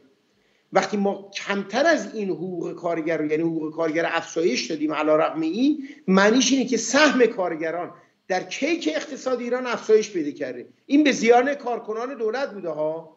کارکنان دولت به شدت تضعیف شدن در در فرایند 7 ده سال اخیر و بسیار پایین اومدن. همین الان هم در دولت آقای رئیسی این ادامه داره. یعنی متوسط افزایش دستمزد کارگرها تقریبا دو برابر افزایش دستمزد کارمندا دیده شده. من با شما موافقم. یعنی اون موقعی که این طبقات قدرت مرتب افراد مرتب تعداد آدمای زیر خط فقر دارن بیشتر میشن. علتی که در این سوال می‌پرسم این کیک اقتصادی ایران هم داره کوچیک میشه در مجموع. درسته. ولی همزمان که این کیک اقتصاد داره کوچیک میشه مجله فوربز میگه تعداد سوپر میلیاردرهای ایران دارن بیشتر میشن. در همین 6 سال گذشته ای که فشار حد اکثری بر اکثریت مردم ایران وارد شد و اون طبقه متوسطی که شما از دهه 70 می‌خواستیم باهاش موتور محرک دموکراسی به وجود بیاری رفتش از نظر بدن عقلش و روحیش طبقه متوسطی و شجریان و عادل فردوسی پور موند اما بدنش رفت و از میزان کالریایی که بهش وارد شد طبقه کارگر و پرولتاریان پایینتر شد. خب و طبقات پایینم که حاشیه شدن و آماده کشته شدن در خیابان‌های آبان 98 شدن. علتی که دارم میگم اینه. آیه لیلاس بسیار خوب. اگر ما قراری که از قدرت از دهنه توپ بیاد پس طبقه کارگر فرودستان معلمان پرستاران مهندسانی که تازه شغل اولشون گرفتن. وقتی میگیم طبقه کارگر تو ایران فکر می‌کنن دستا باید سیاه باشه. هم اغلب مخاطبای این برنامه طبقه کارگر محسوب میشن. اگر اونها هم بخوان بیان و بتونن بیان و سندیکا داشته باشن تشکل داشته باشن و قدرت چانه زنی جمعی داشته باشن همونطوری قانون کار مصوب سال 68 بهشون میده. ولی وقتی وارد خیابان میشن نظام میگه که ما مشغول مذاکره با غرب هستیم محاصره هستیم و الان وقت مذاکره نیست. حتی دوستان اصلاح طلب شما میگم الان وقت مذاکره نیستش خب؟ و در کنار کارگرها نمیستن به نظر شما توی این نگاهی که شما دارید اگر مسئله ما خارجی نیست و داخلیه پس ما حق سندیکا اعتصاب چانهزنی تجمع مثل معلمان باید داشته باشیم درسته؟ و این به نفع ایرانه. بعد دیگه اگه شما دقت کنید این حق رو داریم به دست میاریم به تدریج. این این چیزی نیست که یک شب اتفاق بیفته. شما می‌بینید که جامعه مدنی ایران داره خودش نشون میده با قدرت تمام. الان تجربه آبان 1398 با تمام وجود در دولت آقای رئیسی حس میشه دارن روش کار می‌کنن با احتیاط میرن جلو. این رانت از ارز 4200 تومانی کاملا به نفع طبقه کارگر و محرومان ایرانه. من معتقدم افزایش قیمت بنزین اگر عاقلانه اجرا بشه با اونی که ما پیشنهاد کردیم اجرا می‌شد کاملا به, به نفع طبقات محروم جامعه ایران بوده. اینم من به شما بگم ما گام برداشتیم آقای علیزاده عزیز. ببین جدا از یارانه نقدی و جدا از افزایش دستمزد کارگرها که من به شما عرض کردم قدرت خریدشون بیوقفه در حال بهبود بوده. ما می‌دونید که در پایان سال 96 تازه رسیدیم به پایان سال 90 ها. این یه اشتباه بزرگی که ممکنه شما بکنید اینه که من فکر, فکر کنید میگم وضع کارگرها خوبه. نه ما میگیم نسبت داره داره از اون خرابی های عظیم اندکی جبران داره میشه خرابی عظیم دوره دوره احمدی نژاد منظورتون شما درسته؟ سال 89 90 و 91 جمعا 25 درصد قدرت خرید کارگرای ایران محو شد. و جالبه بدونید بدترینش ضریب جینی چطور ضریب جینی ایران که معرف اختلاف طبقاتی اینقدر کمتر شد از 41 در اثر در اثر پرداخت یارانه نقدی ضریب جینی بهبود پیدا کرد واقعیت های اقتصادی اینو میگه. ولی خب این خیلی بده که شما شب از جیب کارگر بدوزید روز بخششو بهش بدید. این که خیلی ناجوان مردانه تره. من ارزی که دارم خدمت شما اینه که ضریب جینی دزدی که دزدی که روحانی هم از بورس انجام داد. مثل دزدی که با بله. تورم آقای روحانی هم انجام داد. جینی هم ضریب جینی هم یه اصطلاح گول زننده است. اینم حالا از نظر علمی هم بخوام به شما بگم ببین شما اگه دهک اولتون دائما از ایران با سرمایه خودش مهاجرت کنه دهک نهم میشه دهک دهم دوباره. می‌دونید؟ این فاصله هی حفظ میشه. از یه عددی نمی‌زنه بالاتر چون اون عدده دیگه نیست که در داخل که تو بخوای روش حساب کنی. این جایی محاسبه نمیشه. ولی مرزی که دارم اینه که بالاخره ما در سالهای 96 تا 1400 تونستیم ثبات اجتماعی ایران رو حفظ کنیم. با مجموعه این سیاست ها اگر کارت به استخوان کسی شما برسه که متفاوت داریم می‌زنید آقای لیلا. شما از بر میگید که قدرت خرید کارگران بالا رفته و این رو ما در خیابان های کشور نمی‌بینیم. اگر بود که نسبت به سال 92 افزایش پیدا کرده. نسبت به سال 92 اندکی افزایش پیدا کرد در تمام حالا آمار اینی که من اطلاع دارم میگه. من من یه مقدارم راجع به ابعاد فقر احساس می‌کنم در ایران داره اغراق میشه. من ولی من اینو به شما عرض بکنم. این که 25 تا 30 درصد مردم الان هزینه آب و برق و گاز نمی‌پردازن. این یک فشار بزرگی رو از روی طبقات محروم ایران برداشته برمیداره. و شما می‌خواین یارانه رو ولی شما اصرار دارین که یارانه ها باید حذف شه. من می‌خوام به اینجا برسم. آیه آیه لیلا آقای اجازه بدید. این پیش... ببخشید اولین کسی که این پیشنهاد کرد با آقای روحانی من بودم در سال 97 اسم آقا رو نمیگم ولی نامه‌هاش هست. که من گفتم بیایم ما اولا من معتقد بودم 2000 کالری باید کپون بدیم به مردم. هنوز معتقد هستی من بله اگر اگر قرار ما با امپریالیسم بجنگیم پرولتاریای ما نمی‌تونه نیمه گرسنه بخوابه. اجازه نباید بدیم. من معتقد بودم چهار پنج تا کار انجام بدیم و اقتصاد رو ول کنیم. چرا ول کنیم؟ نه به نفع بورژوازی بر ضد بورژوازی. آقای علیزاده تفاوت اقتصاد ایران با اقتصاد بریتانیا با آمریکا همینه. ببین مارکس میگه که سرمایدار اجازه پیدا می‌کنه که از طریق اضافه ارزش کارگر رو استثمار کنه. یعنی کارگر 400 کار می‌کنه تو 400 خرج در میاره ولی 10 ساعت کار ازش می‌کشید شما. خب؟ در ایران این نیست در ایران مظهر ارزش اضافی اون نفت پدرسگه. نه آقای لیلاز نه. اولا شما نگاهتون به خصوصی سازی و نئولیبرالیسم در غرب خیلی نگاه فانتزی به عنوان کسی که 21 نه سال نه نه. در انگلیس در انگلیس بخشی از جنبش های کارگری بودن به شما عرض می‌کنم که در همین دولت تاچر هم دزدی فراوانی اتفاق افتاد. دزدی یعنی بخشی از National Health Service رو یا بخشی از National Railroad رو یا بخشی دولتی رو دادن. هم اونجا هم در انگلیس هم مثل ایران مدیران ابله گذاشتن که بخش دولتی کارآمدیش پایینتر بیا بعد به همه گفتن Daily Mail Daily نه گفتن که نگاه کن کار نمی‌کنه. منافعش. ببین آقای برادر من پیشنهادی که دادم به آقای به دولت آقای روحانی این بود که ما 2000 کالری دولت روحانی متوقف کنید من یه سوال مشخص از شما دارم. شما کل دستگاه تحلیلیتون بر این اساسه که کل شکلی طبقه حاکمه طبقه حاکمه جدید و اون اتفاقی که میفته از نفته و کار مهم نیست. اما شما و کارگزارانی که شما بخششون بودین از سال 73 به سمت این رفتن که تمامی قوانین کار رو به شکلی عوض کنن که قارت از دل نیروی کار بیشتر شه. از دهه هفتاد قانون کار همیشه طوری عوض شده که کارگر ارزانتر و قابل استثمارتر شه ببینید شما در همین شرکت نفتی که ازش حرف می‌زنید که ازش نفت میاد بیرون 97 درصد کارگران پیمانی هستند با قراردادهای سه ماهه گاهی قراردادهای سفید. اینها هر سه ماهی بار بیرون پرت میشن. در ماهشهر وضعیت همینه. قانون کاری که محصول انقلاب بود الان بر حدود بالای 90 درصد از جامعه کارگران 20 میلیون 25 میلیون نفر ایران اصلا صدق نمی‌کنن چون قراردادی دستشون نیستش. و اگر نبود فایده این بود. علتی که دارم میگم اینه که حتی نیروهای غربی هم در بانک جهانی زمانی گمان می‌کردن که علت پایین بودن نرخ بهرهوری در ایران گران قیمت بودن کار نیروی کار و بحث سختگیر بودن قانون کاره. و بعد دیدن که نه فساد شبکه هم پیوسته خانوادگی و خویشاوند سالاری نظام بانکی فاسد قوانین غیر شفاف و غیره است.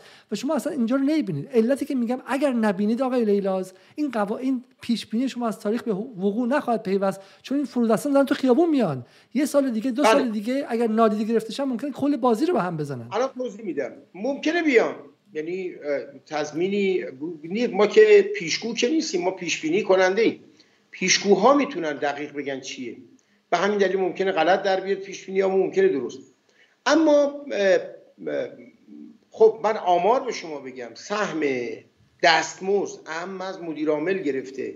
رئیسیت مدیره تا کارگر نگهبان دم در. در تولید در ایران عموما به طور متوسط زیر ده دوازده درصد قیمت فروشه. یعنی دقت کردی؟ یعنی اصلا هیچی نیست. من اصلا قیمت تمام شده نیروی کار نیروی کار رو در قیمت فروش جز در کالاهای خدماتی هیچی نمی‌دونم. مثلا تو خودروسازی زیر 6 7 درصده. ما اگر دو دو برابر کنیم حقوق کارگرامونو شامل مدیر عامل ها شامل مدیران مدیران اینا همه دو برابر کنیم 6 درصد به قیمت تمام شده به قیمت فروش کال ما اضافه می‌کنه. نه من اینا رو خیلی خوب می‌دونم آقای علیزاده. من می‌دونم که مسئله ما توی دستمزد نبوده هیچ وقت. به همین دلیل هیچگاه به هیچ دولتی که دست من می‌رسیده یا از من سوال می‌کرده توصیه نکردم کمتر از تورم دستمزد رو اضافه کنی. هیچ وقت. من معتقد بودم در چهار سال اول آقای روحانی همواره دو تا سه درصد بالای تورم ما باید قدرت که این کار اتفاق افتاده قدرت که قدرت خرید طبقه کارگر احیاشه. چرا؟ از نظر علمی شما این پولی که به کارگر میدی غروب همون روز تبدیل میشه به خرید دوباره. به تقاضا. یعنی چرخه تجاری که مارکس میگه شما وقتی که حقوق کارگر قطع می‌کنید کم می‌کنید در واقع قدرت خرید کالای خودت آوردی پایین. باعث رکود میشه هستم بله. باری که فردوسی میگه خورد گاو نادان ز پهلوی خیش این اتفاق میفته نه ما این استدلالا رو بلدیم. ولی این که شما میگید قانون کار قانون کار به نظر من کوچکترین اهمیتی در ایجاد اشتغالی یا امنیت شغلی نداره. تعداد تعداد مشاغل هست. اگر ببخشید شما کاپیتال مارکس رو خونده باشید اونجا میگه بورژوازی همواره لشکر ذخیره از بیکاران می‌خواد. برای اینکه بتونه تو سر طبقه کارگر بزنه این حقوق بیاره پایین. دست دقت فرمودید. یکی از سیاست های غرب الان مهاجر پذیریه دقت کردید؟ در ایران هم همینطور. ما اگر رشد اقتصادی نداشته باشیم بیاید یه فرضی بکنیم. چون این فرض در ایران اتفاق افتاده. فرض کنیم که با همین وضع تمام کسانی که از دولت یارانه می‌گیرن کارمند دولت هم حساب میشن آقا چه تفاوتی می‌کنه؟ وقتی تو کیک ثروتت کیک تولید ثروتت بزرگ نیست چیزی رو نمی‌تونی توضیح کنی جز فقر.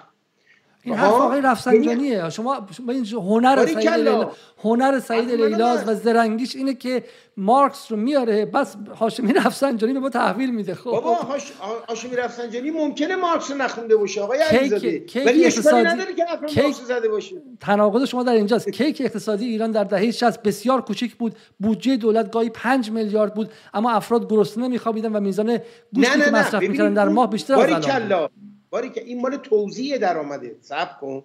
افراد گرسنه نمیخوابیدن به خاطر این نبود که شغل زیاد بود. به خاطر این بود که ما کپون می‌دادیم به همه مردم. برای دوره های بحرانی برادر باید تصمیم بحرانی بگیری. کاری که دولت کاپیتالیست بریتانیا کرد کاری که دولت بریتانیست کاپیتالیست آمریکا می‌کنه. هرگاه در به بحران میفته آقا مگه در ماجرای کرونا یکی 1400 دلار چک نبردن در خونه مردم تو آمریکا؟ بردن یا نبردن؟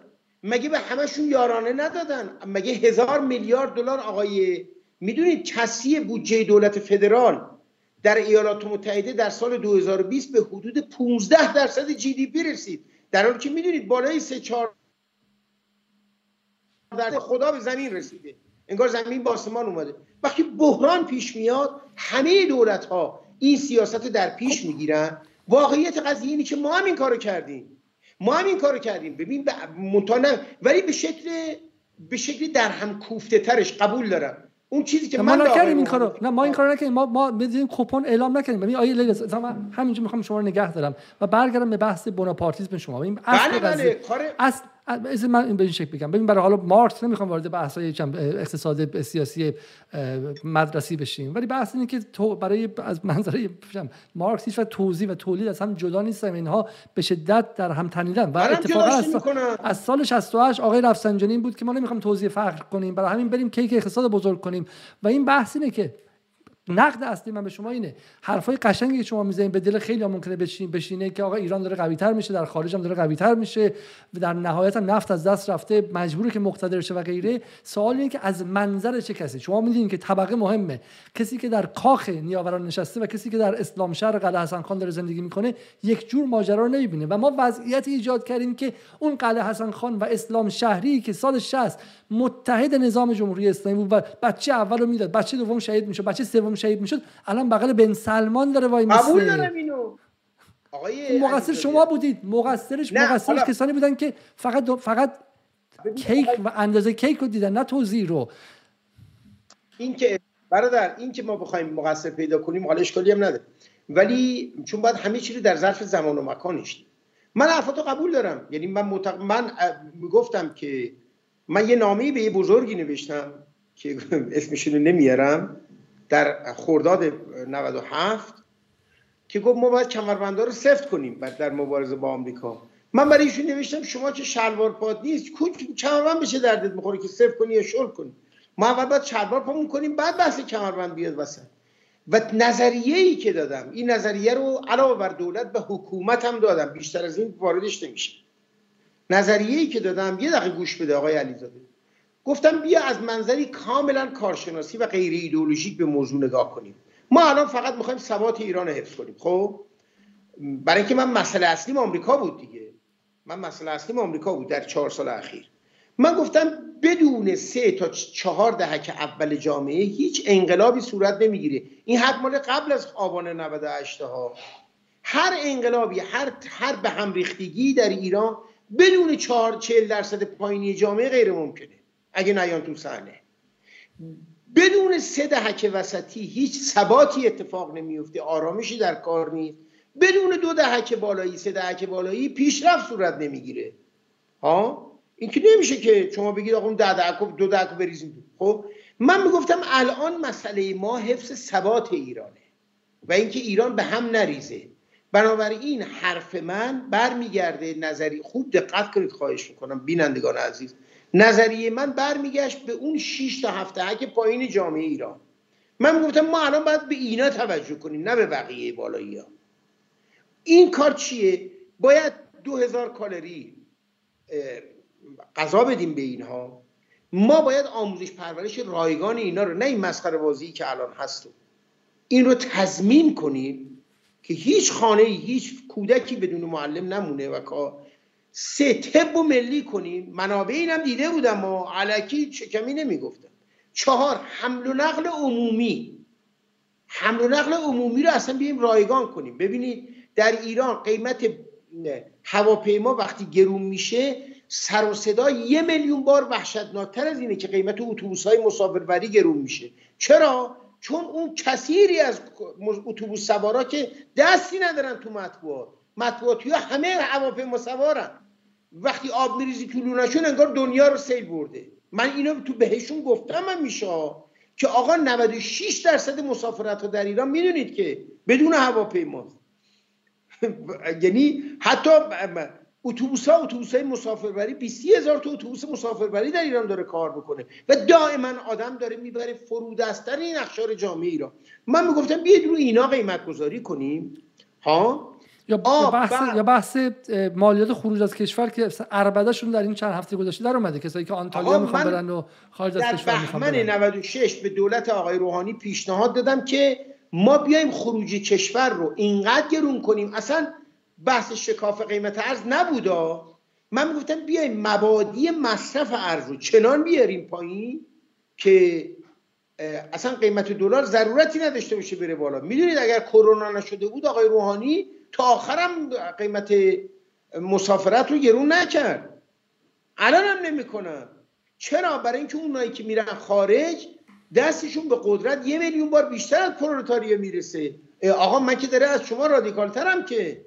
ولی من میگم اگر تو ثروت تولید نکنی همه مردم هم که ببری زیر بلیت بیکاری باز این میشه که الان شده. یعنی دولت کسی بودجه پدید مگه نمیگی به همه بده؟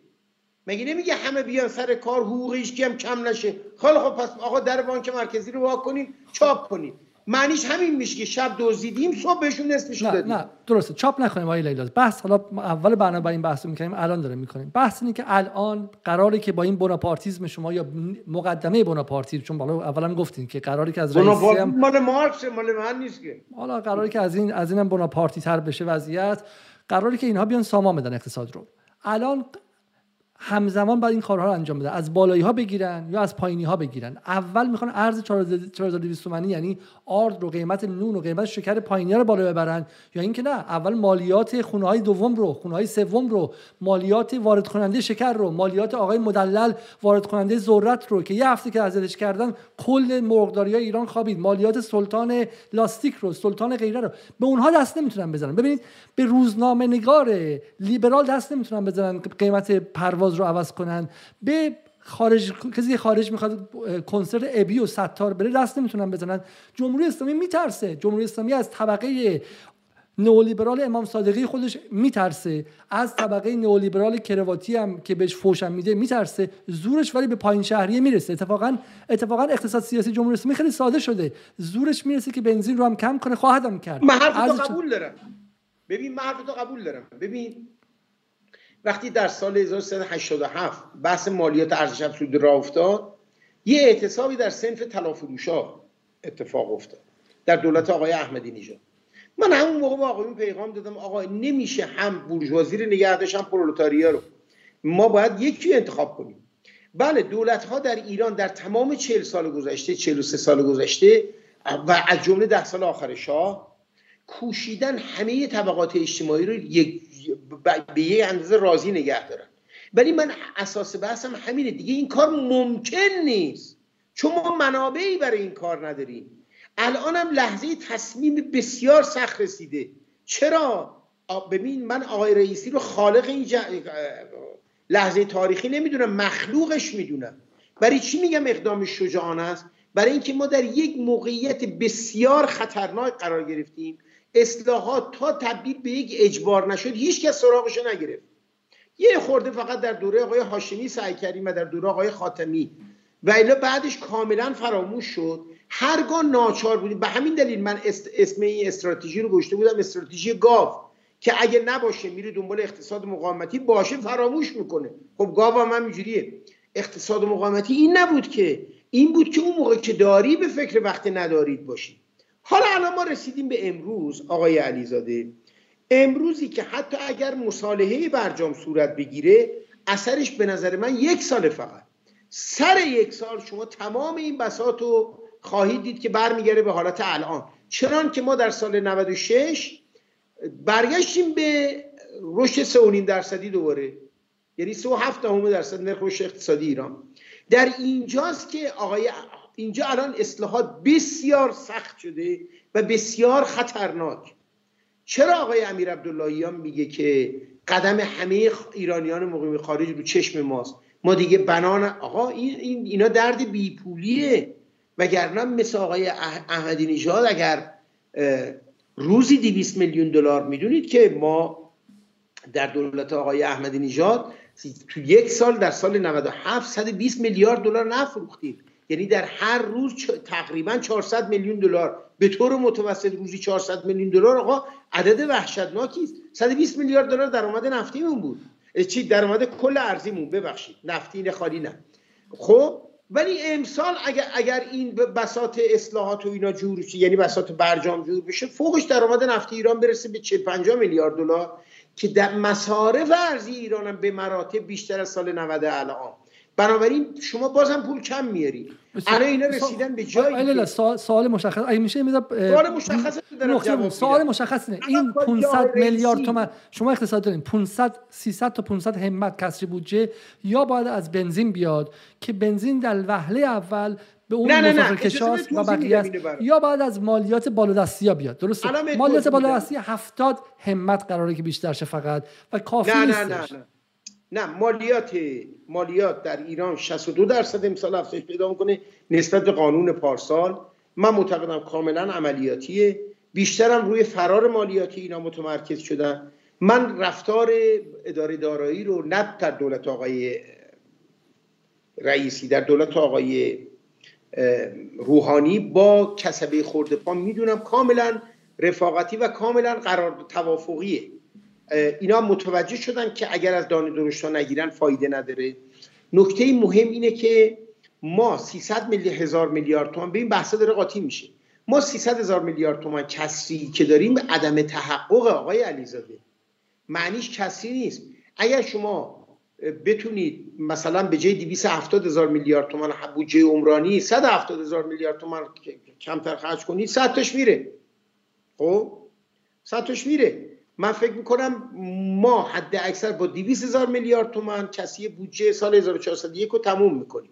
200 هزار میلیارد تومان هم کمتر از 4 درصد جی دی پی ماست که به ما یه تورم 20 25 درصدی میده. یعنی اگر دزدی شبکه بانکی رو بتونیم کنترل ببین اونجاها داستانه برادر. قسمت تاریک قضیه بودجه دولت نیست. قسمت تاریک قضیه همون حذف ارز 4200 قسمت تاریک قضیه برخورد با ناترازی شبکه بانکیه ببیشه تو بخش خصوصی. قسمت تاریک متوجه ارزم شدید؟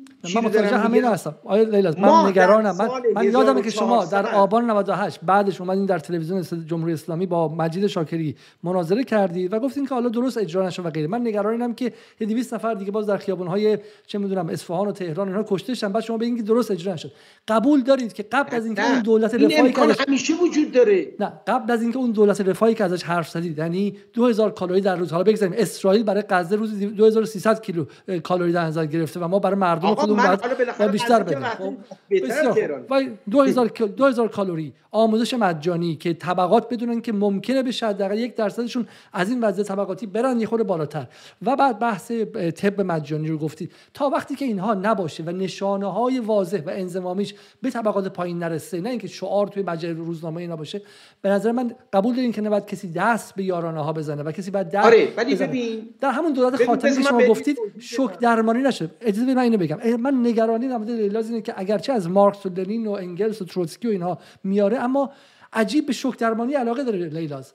به شوک درمانی مال مال مال مال نئولیبرال های هایکیه. خب قبول دارید که آقای رئیسی از شوک درمانی باید اجتناب کنه وگرنه ما در این وضعیتی که هستیم ممکنه که به فروپاشی اجتماعی برسیم. همونطور که یکی از کامنت ها گفت. ببینید من هرگز با شوک درمانی موافق نبودم در دولت آقای خاتمی در دولت آقای احمدی نژاد در دولت آقای روحانی و اخیرا هم آقای رئیسی و شما در اتاق بنزین بودید؟ نه. این هم مصاحبه کردم. الان توضیح میدم. این هم مصاحبه کردم هم محرمانه پیغام دادم به اجزای دولت آقای رئیسی که هر گونه شوک درمانی هر کس حرف از شوک درمانی آقای علیزاده در اقتصاد ایران بزنه یا کارشناس نیست یا دنبال سرنگون کردن سیستمه. برای اینکه شکنندگی ساختار اجتماعی ایران بسیار بسیار بالا سلام من با هر گونه شوک درمانی مخالفم. اما بنزین و ارز 4200 تومانی. ببین برادر 52 درصد این آمار تازه قدیمیه الان بدتر شد. 52 درصد کل یارانه بنزین در ایران نصیب 10 درصد ثروتمندترین جامعه میشه. یعنی ما در تهران خانوارهایی داریم که مصرف بنزینشون استفاده از یارانه بنزینشون به اندازه سه تا پارچه آبادی تو اطراف بوشهره. این که این چه ته ظلمه برادر. غیر از اثرات زیست محیطی ها من معتقدم اگر ما هر سیاستی به کار ببریم که مصرف بنزین در ایران بیاره پایین ولو این که مازاد این بنزین رو پولش دلار کنیم بریزیم به حساب نخست وزیر اسرائیل بهتر از وضع فعلیه. که داریم اینو تبدیل می‌کنیم به سرطان اتفاقا به فرودستان هم داریم می‌کنیم سرطان. می‌دونید سالی 120 هزار نفر در ایران مبتلا به سرطان میشن به طور متوسط. سالی 120 هزار نفر. ها؟ یعنی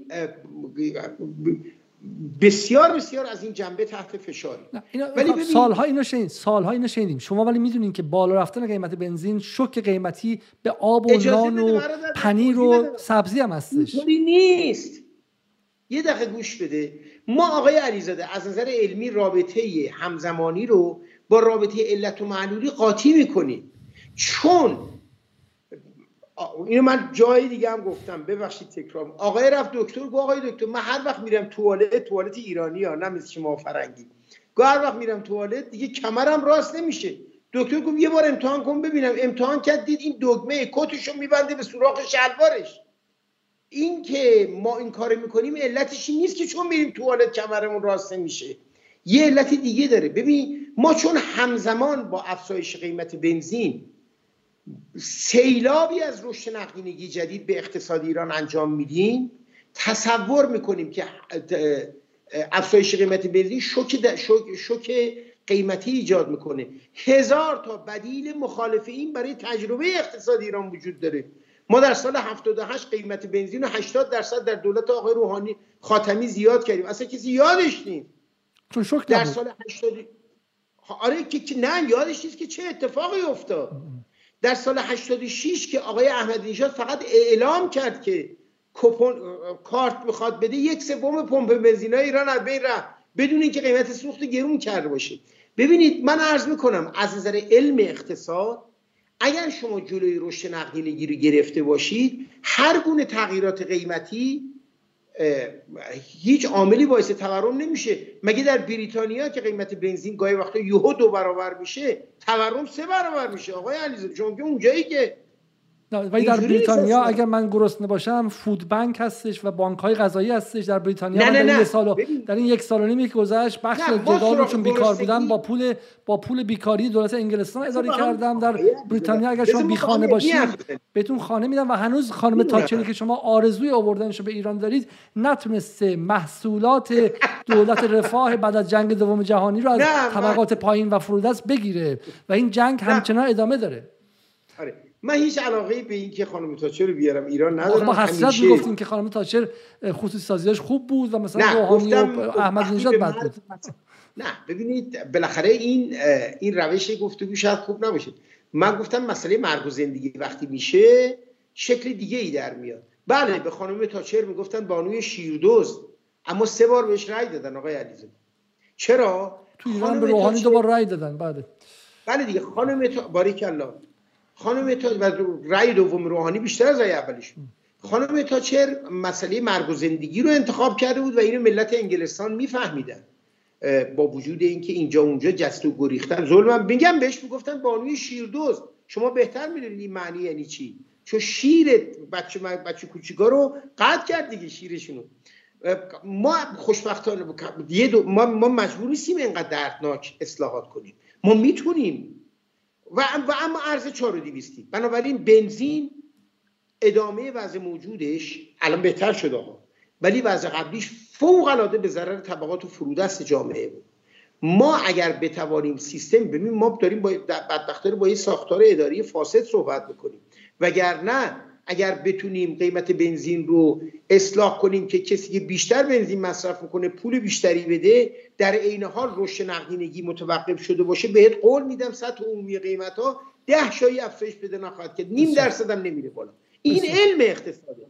ارز 4200 تومانی هم همینطوره. من ارزم اینه من مخالف هست ارز 4200 تومانی نیستم. مخالف شیوه پرداخت فعلیشم. اینو با آقایون هم گفتیم. وقتی شما میرید از توی آسمان دست منه ببینید امت شهید پرور. از تو آسمان اینو شروع می‌کنید به توضیح کردن هر کی زرنگتر و پستر و پرخورتره اون بیشتر می... ببین الان یاران اینا خب شما مقابل ارز 4200 تومانی هستین چرا مقابل این وای نمیستید که شفافیت باشه؟ ما بدیم کی این ارز 4200 تومانی گرفته. کدوم همینو... کدوم از ما بهتران گرفتن و چه از ثانیه اول از ثانیه اول ما مخالفش بودیم. ما می‌گفتیم که بابا اینو اینو نوشتیم برای آقایون الان به شما توضیح دادیم که اگر ما این یارانه رو تبدیل کنیم به کارت بانکی فرد هدف ما در گیرنده خب چرا یک خانواده ای که شما می‌دونید کثیری از طبقه بورژوازی در ایران هنوز یارانه نقدی هم می‌گیره؟ یارانه نقدی می‌گیره. آه این چه بساتیه؟ ما در دولت آقای روحانی خب من, هم, من, هم, من همین نکته رو از این بحث بگیرم بحث منعقد می‌کنم. من از سعید لیلاز به عنوان اتفاقا تنها کسی که میگم نگاهش طبقاتی و غیر از در کل دوستان اصلاح طلبایی که به تجدید نظر طلب هم شدن بعد از دهه 60 فروپاشی شوروی یه سوال ساده دارم. چرا الان تمرکز لیلاز برای این نیستش که یک وضعیت اقتصادی درست کنید؟ اول با فساد ستیزی شروع کنه. بعد بیاد سراغ به شکل هدفمندی یارانه ها. بعد بیاد سراغ حذف ارز حالا شما اگر به چرا اولویت شما به رغم تجربه تلخ 230 کشته آبان نواداش اولویت بندی شما همچنان عوض نشده. نه نه نه. شما اگر به همه اظهار نظرهای من دقت کنید که اخیرا با اعتماد آنلاین آنونسش رو پخش کردن اصلش نمی‌دونم چه برای سرش اومد که پخش نشد. این بود که مسئله اصلا ببینید نقطه عظیمت من در اینکه ما نباید با آمریکا وابدیم اینه که مسئله اقتصادی را سه چیزه. سه چیزه. مسئله اقتصادی این این صحبت سال 96 به بعد منه 95 به بعد منه. اصلا شما تمام یاد داشته منو ببینید مصاحبه منو. من میگم مسئله اقتصادی ایران اول فساده دوم فقدان بهرهوریه که به خاطر سیطره دولت بر اقتصاده سوم خدمتتون ارز کنم که ناکارآمدیه. ناکارآمدی. خب؟ که ما باید بتونیم اینا رو حل برای فساد مسئله اصلیه. من همیشه گفتم اگر شما یه pipeline ی بابا اینو توی این مصاحبه اخیر کلاب هاوسی من گفتید. شما اگه pipeline تون شبکه توزیعتون فرض کنید یه سری لوله است. این اصلا نباشه. نه که سوراخ باشه. فاسد. فاسد باشه حالا سر برجامو به این وضع کنی فقط فساد توش در میاد. اتفاق آقا من این سال 98 گفتم که برجام فایده نداره چون چیزی گیر پرولتاری ایران نمیاد. پس نکته اولی که ما از این بحث گرفتیم شما معتقدید که این چیزی که مردم رو مرتب آقا هر, هر شب گفته چرا اینا رو به جانگیری نگفتی؟ گفتیم آقا رو. آقای جهانگیری هم بنده خدا هر کاری تونسته کرده بیشتر از اون نتونست. بسیار خوب. خشمگینا زیاده. من می‌خوام دو تا از این کامنتاشو می‌خوام. به عنوان سوال به باب جمع‌بندی قضیه. پس پس سعید لیلاز یک معتقده که شب به شب که بی بی سی و اینترنشنال از یک سمت و دوستان اصلاح طلب در کلاب هاوس از سمت دیگه مردم و افکار عمومی به این سمت بکشن که ای مردم بیاید سرنوشت شما و بچه‌هاتون در آینده به این بستگی داره که در وین باقری کنی اینجوری میشینه یا اینجوری میشینه انگلیسی لهجهش خوبه یا نه مترجم با خودشون میاره اینا همش کشک سرکاریه. وضع آینده شما ربطی به وین نداره. یک. هزار درصد اینا سرکاریه من معتقد نیستم که این حرفایی که آقا میگن انگلیسیش خوب نیست انگلیسیش بد نیست. اصلا فرض کن انگلیسی بلد نباشه مگه دولت بولشویک در روسیه تشکیل شد؟ اینا چقدر دانش کشورداری داشتن؟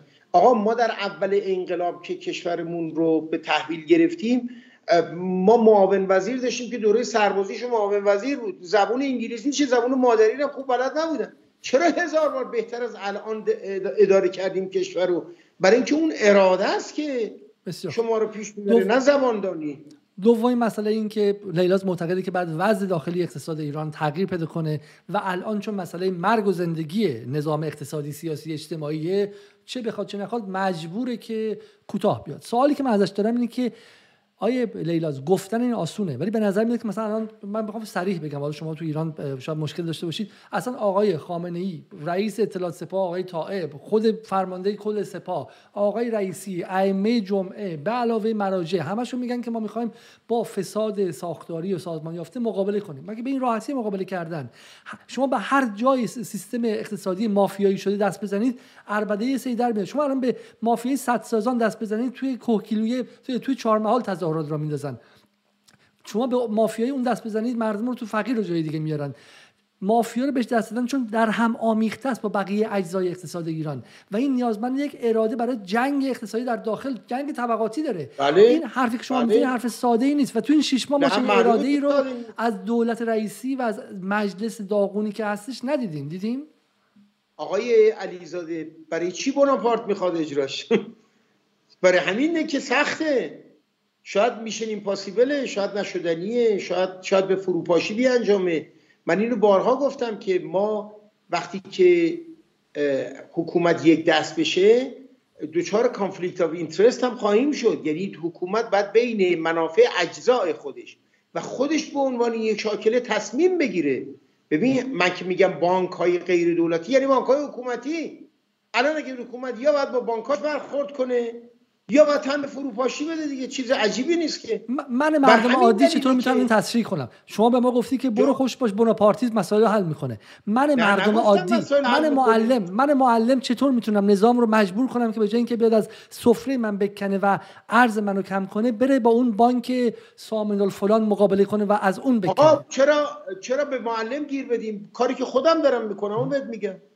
من هر بار در معرض این قرار می‌گیرم در مرز این پرسش ها قرار بگیرم سعی می‌کنم از وسط این وحشتناکترین قبار ممکن برای دیدن حقیقت حقیقت رو ببینم و صاف و پوشکنده به ملت بگم. من آقا سرنگون خواه نیستم فایده ای هم نداره. ملت ایرانم به این جنبندی رسید. توی زندان اوین آقای می‌گفت تو طرفدار انقلابی. من به مزاح بهش گفتم آقا خدا شاهد ما ضد انقلابی مثلا به معنایی چرا؟ چون اگه قرار بود که تحول ایجاد چه انقلاب اسلامی که شکوهمندترین انقلاب تاریخ ایران بوده و من هنوزم طرفدارشم. ولی من عرضی که دارم اینه که ما باید آقا با هوشیاری کامل حالا یه آقای نوشته بانک ها باید ملیشن اتفاقا این یه راحل بورژوایی خوبه. اتفاقا می‌دونید که ما قانون داریم در ایران که بانکی که به قواعد بانک مرکزی رعایت نکنه رئیس کل بانک مرکزی می‌تونه مدیر عامل براش بذاره.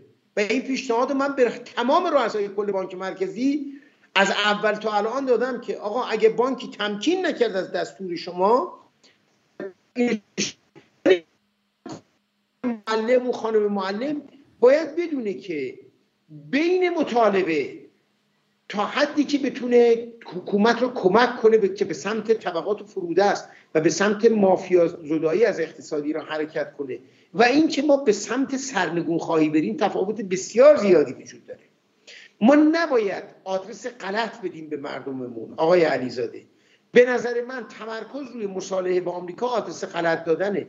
نه مسائل ایران رو برجام حل خواهد کرد نه ایالات متحده آمریکا یعنی جامعه بین المللی. مثلا با این عبارت مخالفم. کی گفته ایالات متحده؟ یه ذره دعوای بین چین و آمریکا الان بالا گرفته. اقتصاد ایران روزی یه میلیون دیگه هزار بشکه نفت میفروشه. ها دنیا داره متنوع میشه. در, در پنج سال گذشته به طرزی غیر قابل باور متنوع تر شده. من معتقدم این روند در آینده سریعتر خواهد شد. ما باید هر جا که نشستیم بگیم که آقا روند فساد زدایی رانت زدایی از اقتصاد ایران خوبه. آقای علیزاده عزیز باید از پوپولیسم فاصله بگیریم. اگر اگر افزایش قیمت بنزین به نفع طبقه کارگره تحت هر شرایطی صد سالم میشه من میگم اینو. برای که من من کارشناسم من رأی نمی‌خوام از مردم. من من طرفدار طبقات فرودست جامعه ایران هستم اتفاقا. خب طبقات فرودست خودشون تو خیابون اومدن.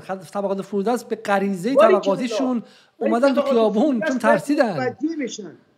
باید متوجه بشن که علامت بیماری رو معادل خود بیماری نگیرن. یعنی اگه تو تب کردی نمی‌تونی بری تو اوضاع به سرد فکر کنی خوب شدی.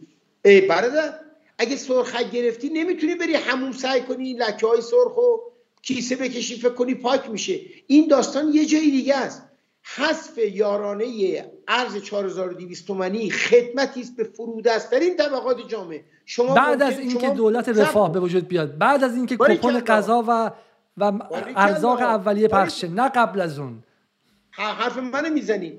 ممکنه یه دولتی دولت آقای رئیسی بیاد حذف دلار 4200 تومان حذف کنه ببره خرج اتینا کنه. بله ممکنه. ما از نظر از منظر توپل فردینان لاسال نباید اجازه بدیم این اتفاق بیفته. ولی شواهد بسیار ضعیف و ابتدایی الان به من می‌گوید که اقتصاد ایران داره به سمت رانتزدایی میره. اتفاقا آقای علیزاده شاهد بدین یک شاهد بدین. از این مجلسی که در اومد الان می‌خواد چه به چی فضای مجازی رو ببنده که حتی ما نفهمیم رانت از کجا به کجا آمده یک شاهد بدین که رانت زدایی شده در این شش ماه گذشته. دولت رئیس. نه. یک شاهد افزایش 20 درصدی قیمت خودرو می‌دونید ما سالی 900 هزار تا خودرو میفروشیم. 500 600 هزار تا اینو فقط و فقط دلالا میبردن. و این ارزش این معادل از مجموعه یارانه ای که دولت به همه ملت ایران میده بیشتره. شاید باور نکنی برادر. یعنی این که الان یک پراید معمولی هم قیمت 5 6 سال کار یک کارگر شده در حالی که 10 سال پیش هم قیمت 3 سال کار یک کارگر بود آقا فرض کن 20 سال یک کارگر شده باشه ولی وقتی ما میدیم به یه دلال سودش فقط یه دلال می‌بره بهتره. یا اینکه این پول رو بگیریم بدیم به دولت خرج مثلا به تپ ملی کنه کدومش بهتره؟ ببین من میگم رابطه همزمانی رو با رابطه علت و معلولی آقای علیزاده قاطی نکنید. ببینید این روش مطبوعات مخالف دولت الان در ایران این حرفی که شما می‌زنید. ما وقتی میگیم تورم 45 درصده دیگه یعنی همه جاش دیگه. نمیشونی یه بار سر بنزین گفت یه بار سر پراید بگیم یه بار سر پنیر بگیم یه بار سر چی بگیم. علت العلل تورم هم رشد نقدینگی رشد نقدینگی هم علت العللش اون قسمتیش که ضد اجتماعی یا ضد فرودستانه. اون قسمت فساد شبکه بانکیه که خود حکومت میگه دو, دو, دو سومه. اون یک سومی دیگر می‌دونید که کسی بودجه دولت ما نباید خیلی بهش فشار بیاریم. چون یه مکانیسم توزیع ثروت دیگه الان کسی بودجه چون 90 درصد بودجه دولت می‌دونید صرف نگهداری کارکنانش میشه. من مطمئنم شما مخالفید که ما به همین کارکنان دولت چند هم که میدیم ندید بنابراین این مسئله فوق العاده پیچیده است. و پیدا کردن حقیقت. حقیقتی که ممکنه خود همین پروتاریایی که شما میگی مخاطبته در بادیه امر از تو بدش بیاد. ولی تو داری حرفی می‌زنی که به نفعشه. آقا مثل پزشکی میمونه که شما بهش مراجعه کردی. تشخیصش اینه می‌خوای می‌خوای ممکنه اشتباه کنم. و من بهترین پزشکی دنیا نیستم. من اقتصاد ایران خیلی خوب می‌شناسم. روش ادعا می‌کنم. ولی الزاما بهترین راه ها رو ندارم. من فکر می‌کنم ما باید اونجایی که حرف پوپولیستیه اینو تشخیص بدیم و بگیم آقا این حذف یارانه بنزین در مجموع به نفع فرودستانه. حذف یارانه 4200 تومانی به نفع فرودست می‌دونید آمار بانک مرکزی می‌گوید 70 درصد کل یارانه 10 میلیارد دلار در سال نصیب مردم نمیشه نصیب دلالا میشه. چرا من بعد ازش دفاع کنم؟ مگه شما یارانه تخم مرغ نمی‌دید؟ کیلو 50000 تومان مگه نیست الان؟ شانه 50000 تومان. ها همینه دیگه. یا در مورد خودرو.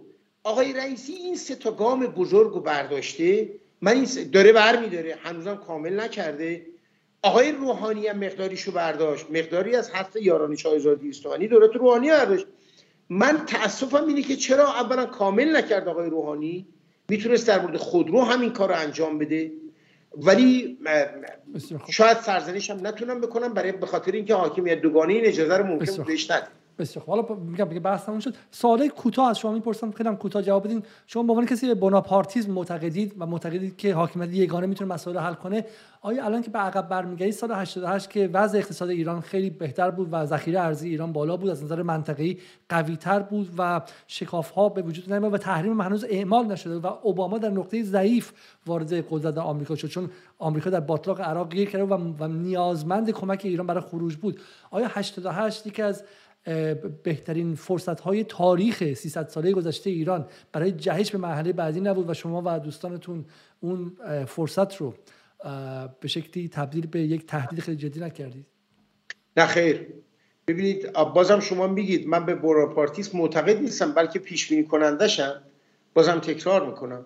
اما سال 88 داستانش ماهیتا متفاوت بود. داستان سال 88 این بود که یک دولتی در ایران باید روی کار می اومد که این دولت تقسیم رانت می‌کرد اتفاقا. الان این دولت دولت حذف رانته دولت جدید. اصلا 180 درجه با هم متفاوتن این دوتا. اونجا یک دولتی بود که تقسیم رانت می‌خواست بکنه. اگر آقای موسوی رئیس جمهور می‌شد امکان نداشت. نمیگه. اون این کاره نبود. نمی‌کرد این کارو. و شما دیدید که بدترین قارت تاریخ ایران بعد از سال 53 و 4 در سال 88 به بعد اتفاق افتاد. شما هنوز معتقدید؟ بله. ببینید آما ما عشق من به اقتصاد به خاطر فکتس اند فیگرزشه عدد و رقم. میزان معبقات شبکه بانکی ایران. از دوره ناصرالدین شاه که بانک تأسیس شد تا پایان دولت خاتمی 3.5 تا 4 میلیارد دلار بود تا پایان 88 این عدد رسید به 100 میلیارد دلار. یعنی 25 برابر شد. آقای رئیسی بنده خدا درست در نقطه مخالف این قرار داره. یعنی لخ تحویل گرفته. اونجا مسئله این بود که می‌خواستن یه طبقه اجتماعی تشکیل بدن و این طبقه اجتماعی به دقت تمام تشکیل شد. می‌تونست بحران همون... سیاست خارجی رو برطرف کنه دیگه درسته؟ بله دیگه همون اصلا اون قواری که آقای احمدی نژاد تو سیاست خارجی درست کرد به خاطر این حفلی اپوله بود بابا.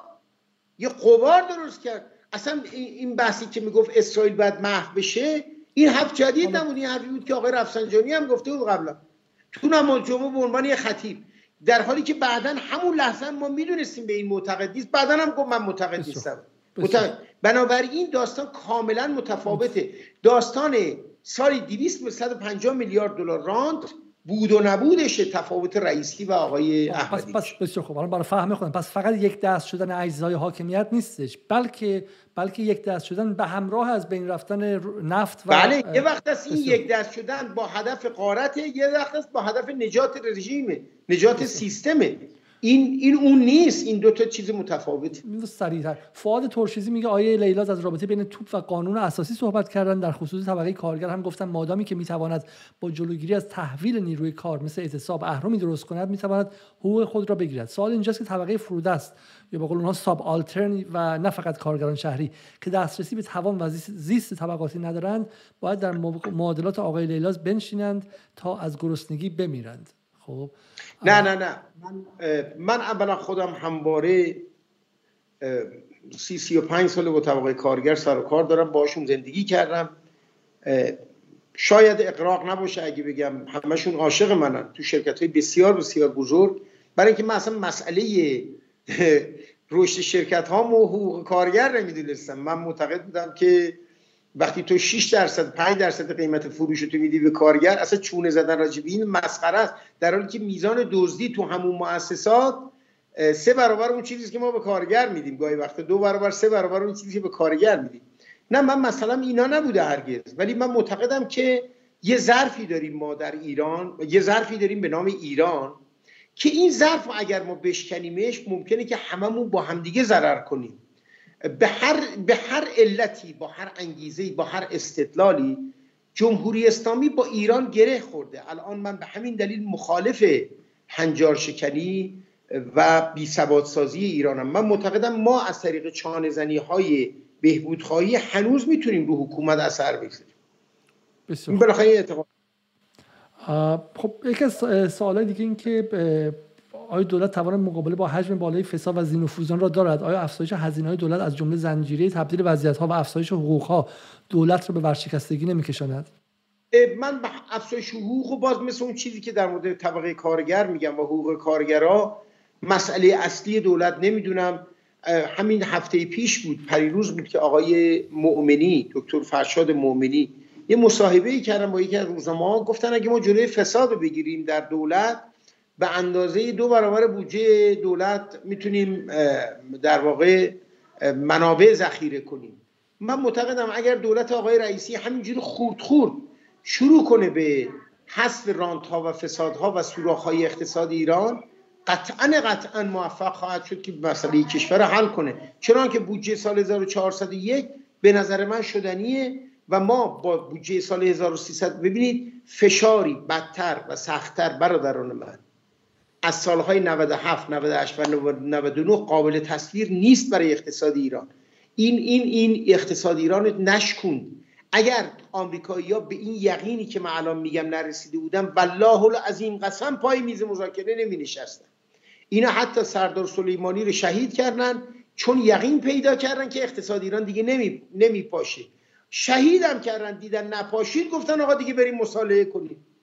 بنابراین ما قسمت سخت ماجرا رو گذروندیم. بار دیگر ما خواهیم بود و حکومت جمهوری اسلامی در داخل که باید با فعالیت های مدنی این, این, این موازنه حذف شده رو برقرار کنیم. من به شما قول میدم اگر ثبات به ایران برگرده و فشار خارجی برداشته بشه از ایران رادیکالیزم داخلی در ایران به شدت تضعیف خواهد شد.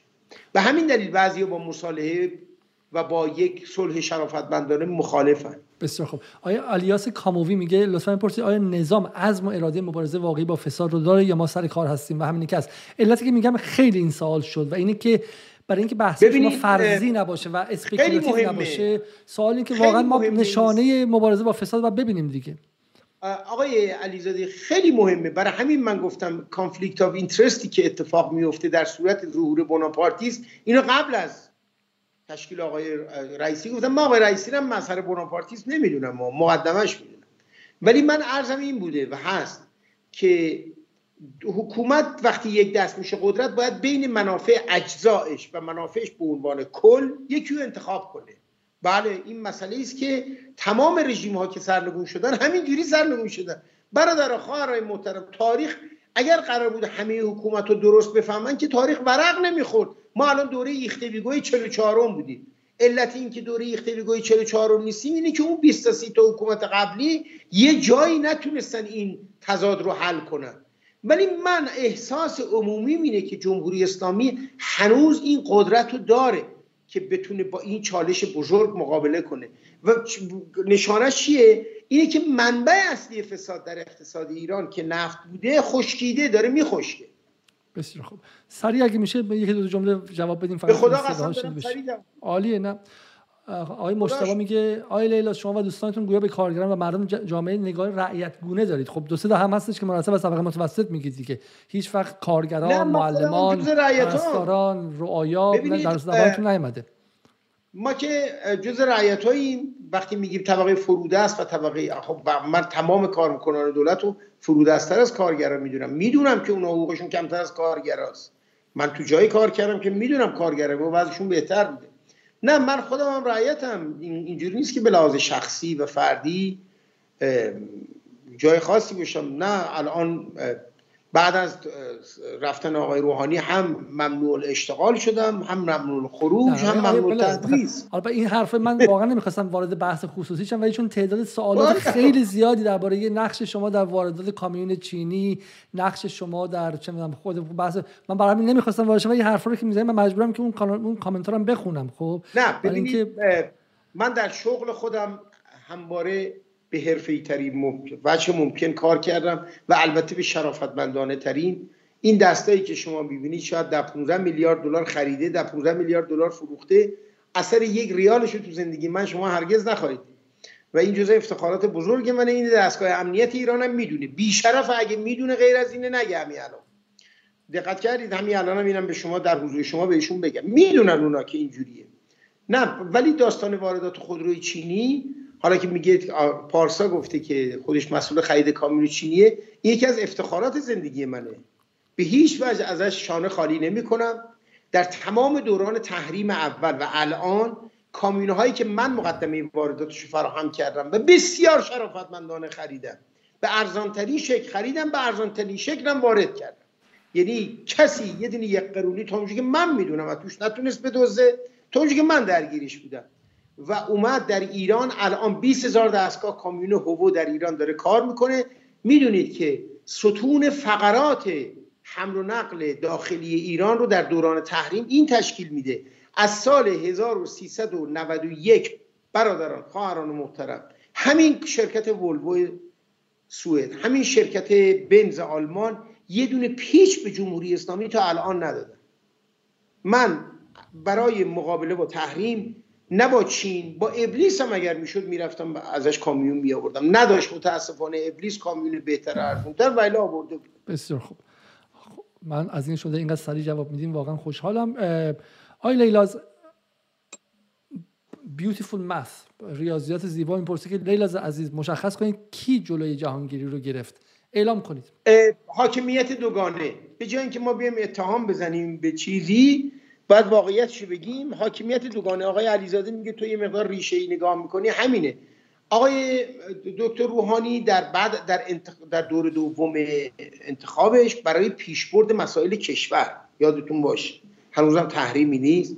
فکر می‌کرد که اگر تضعیف بشن اصلاح طلب در داخل دولت ایشون ممکنه که جناه راست از مقابله و مقاومت در برابر ایشون کم کنه و یه مقدار این حاکمیت دوگانه رو تخفیف بده. مجموعا این اتفاق نیفت یعنی آقای رو آقای جهانگیری ایزوله شد نسبتا ولی بحران دیمای 96 هم پدید اومد که اساسا یک بحران حکومت ساخته بود. بسیار خوب. این حاکمیت دوگانه یه مشکلی من خودم باش و سال بعدی هم حالا از جهان سوریه که میگه که از کجا معلوم هنوز هم طراحان همون طراحان قارت سازی تصمیم گیر نیستن. چرا معرفیشون نمی‌کنید؟ چرا این طرحها مثل آب خوردن رای میرن؟ ببین یه سوالی که هست شما مرتب من تموم کنم تموم کنم. از بوناپارتیسم حرف می‌زنیم. به عنوان چیزی که می‌تونه حلال اقتصاد رانتی قارتی ایران باشه. یکی از سوالایی که در این چند روز من آماده می‌کردم مطرح شد از مخاطبان این بود که از کجا می‌دونیم کسایی که الان همه قدرت گرفتن خودشون مافیا نیستن؟ آخه شما به, به پس به ریشه حرف من هنوز باز توجه نکردید. من بوناپارتیسم و مخلوق کم شدن درآمد نفت می‌دونم. یعنی ریشه اصل داستان اینه که دیگه چیزی برای دزدی نیست. به ابرفضل اگر پیدا شه دوباره هم باید بعد میگه همه چی من اصلا برای عباب و امامه و کچلوار و لباس نظامی ها و سیویل و کراوات و اینا تفاوتی قائل نیستم. من معتقدم اگه شرایط مادی فراهم بشه بدتر میشه. چون نمیشه و نخواهد شد حتما میره به سمت اصلاح. بنابراین این خود قارتگره آقا مگه آقای ولادیمیر پوتین چیزی متفاوت از رژیم سابقه؟ ببخشید مگه شوروی فروپاشید؟ آقای علیزاده شما که واردتری به مخاطبات بگو. مگه شوروی فروپاشید؟ می‌گفتن 800 تا 900 هزار تا مدیر دارن. اتحاد شوروی. مگه رفتن از آمریکا آوردن؟ یا همون مدیرای سابق هم دیگه. فقط سیستم تغییر کرده. چرا؟ چون تحت اون شرایط این آدما نمی‌تونستن کار کنن. بنابراین مسئله مسئله آدما نیستن مسئله سیستم برادر. مسئله سیستمه که آدم ها رو فاسد می‌کنه. ببین من در بیشتر دوره کاری زندگی کارشناس و کارمند فرانسوی داشتم انگلیسی داشتم آلمانی داشتم. خدا شاهده. مصری داشتم ایرانی هم داشتم. اینا هر وقت پاش میافتاد فاسدتر از ایرانیا بودن. چرا فاسد نیستن؟ برای که تو سیستمی وجود کار می‌کنن که این سیستم اجازه فساد بهشون نمیده و امکان فساد هم نه. چیزی برای دزدی نیست در آلمان. تا اون حدی که بشه ها اونجایی هم که بهشون هم میدوزن به قول آقای علیزاده میدوزن. اونجا قوه قضاییه‌ای هستش که بالاخره بالا سرشونه. نیروی امنیتیشون به جای اینکه بیاد چه چهار جوون بگیری که تو خونه رقصیدن چهار نفر می‌گیری که رانت گرفتن و رشوه گرفتن. قوا حرف می‌زنید. دارید از موازنه قوا حرف می‌زنید. وگرنه آقای علیزاده تجربه سال 2000 میلادی رو یادته 2001 شرکت انرون در کسری از 24 ساعت فرو پاشید. 100 میلیارد دلار. سهامش میگن هر سهمی 100 دلار بود رسید به یک سنت. یعنی من دزدی یک شبه تا حالا اینجوری نشدیدم تو زندگی.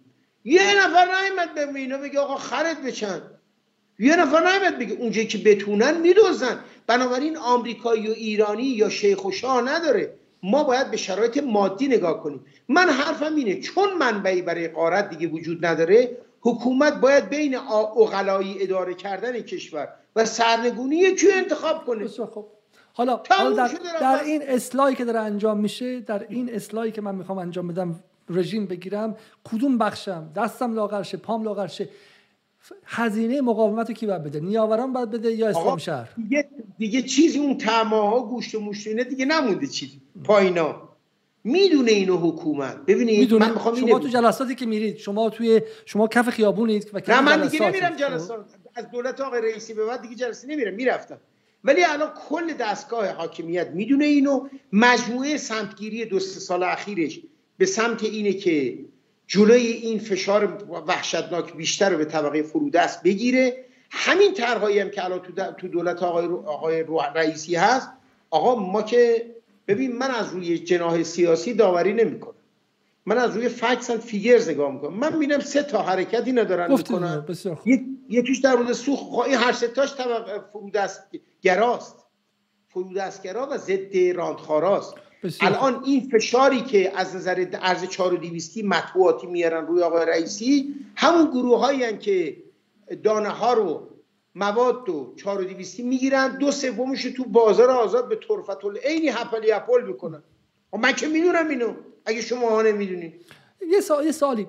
سطح فسادی که از دل تحریم میاد چیه؟ بالاخره تحریم الان دارن دست آدمای معمولی نفت میدم میگم برو بفروش. درسته؟ میره میفروشه. اگه ده میلیارد باشه میگه 5 میلیارد. بو فاکتور که نمی‌کنن تحریمی که توی نفتی که تو بازار سیاه شبانه از تانکر به تانکر رفته. اون 5 میلیارد میگه نتونستم وارد کنم براتون ماشین آخرین مدل لیموزین وارد می‌کنم. خب اسمش چیه؟ توییتا وارد می‌کنم. البته من به شما بگم. بیارم. آقای علیزاده فسادزایی تحریم هیچ راهی برای مقابله باش نیستش. این دیگه فنیه. این دیگه فنی این بحث.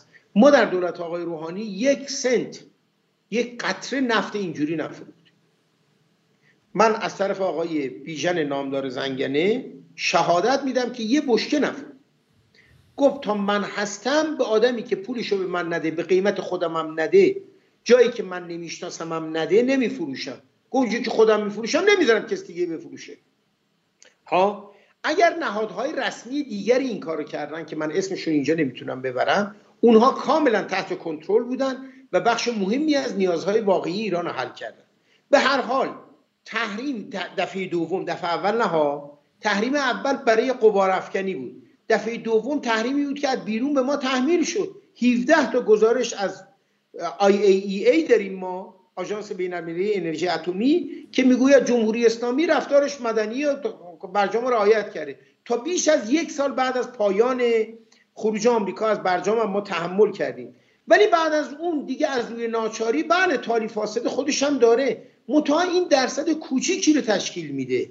تا اون فسادی که ببین من چجوری به شما بگم؟ الان تا تا سه ماه پیش دو ماه پیش شبی برادرات آقای علیزاده من باخ به من نگاه کن داداش.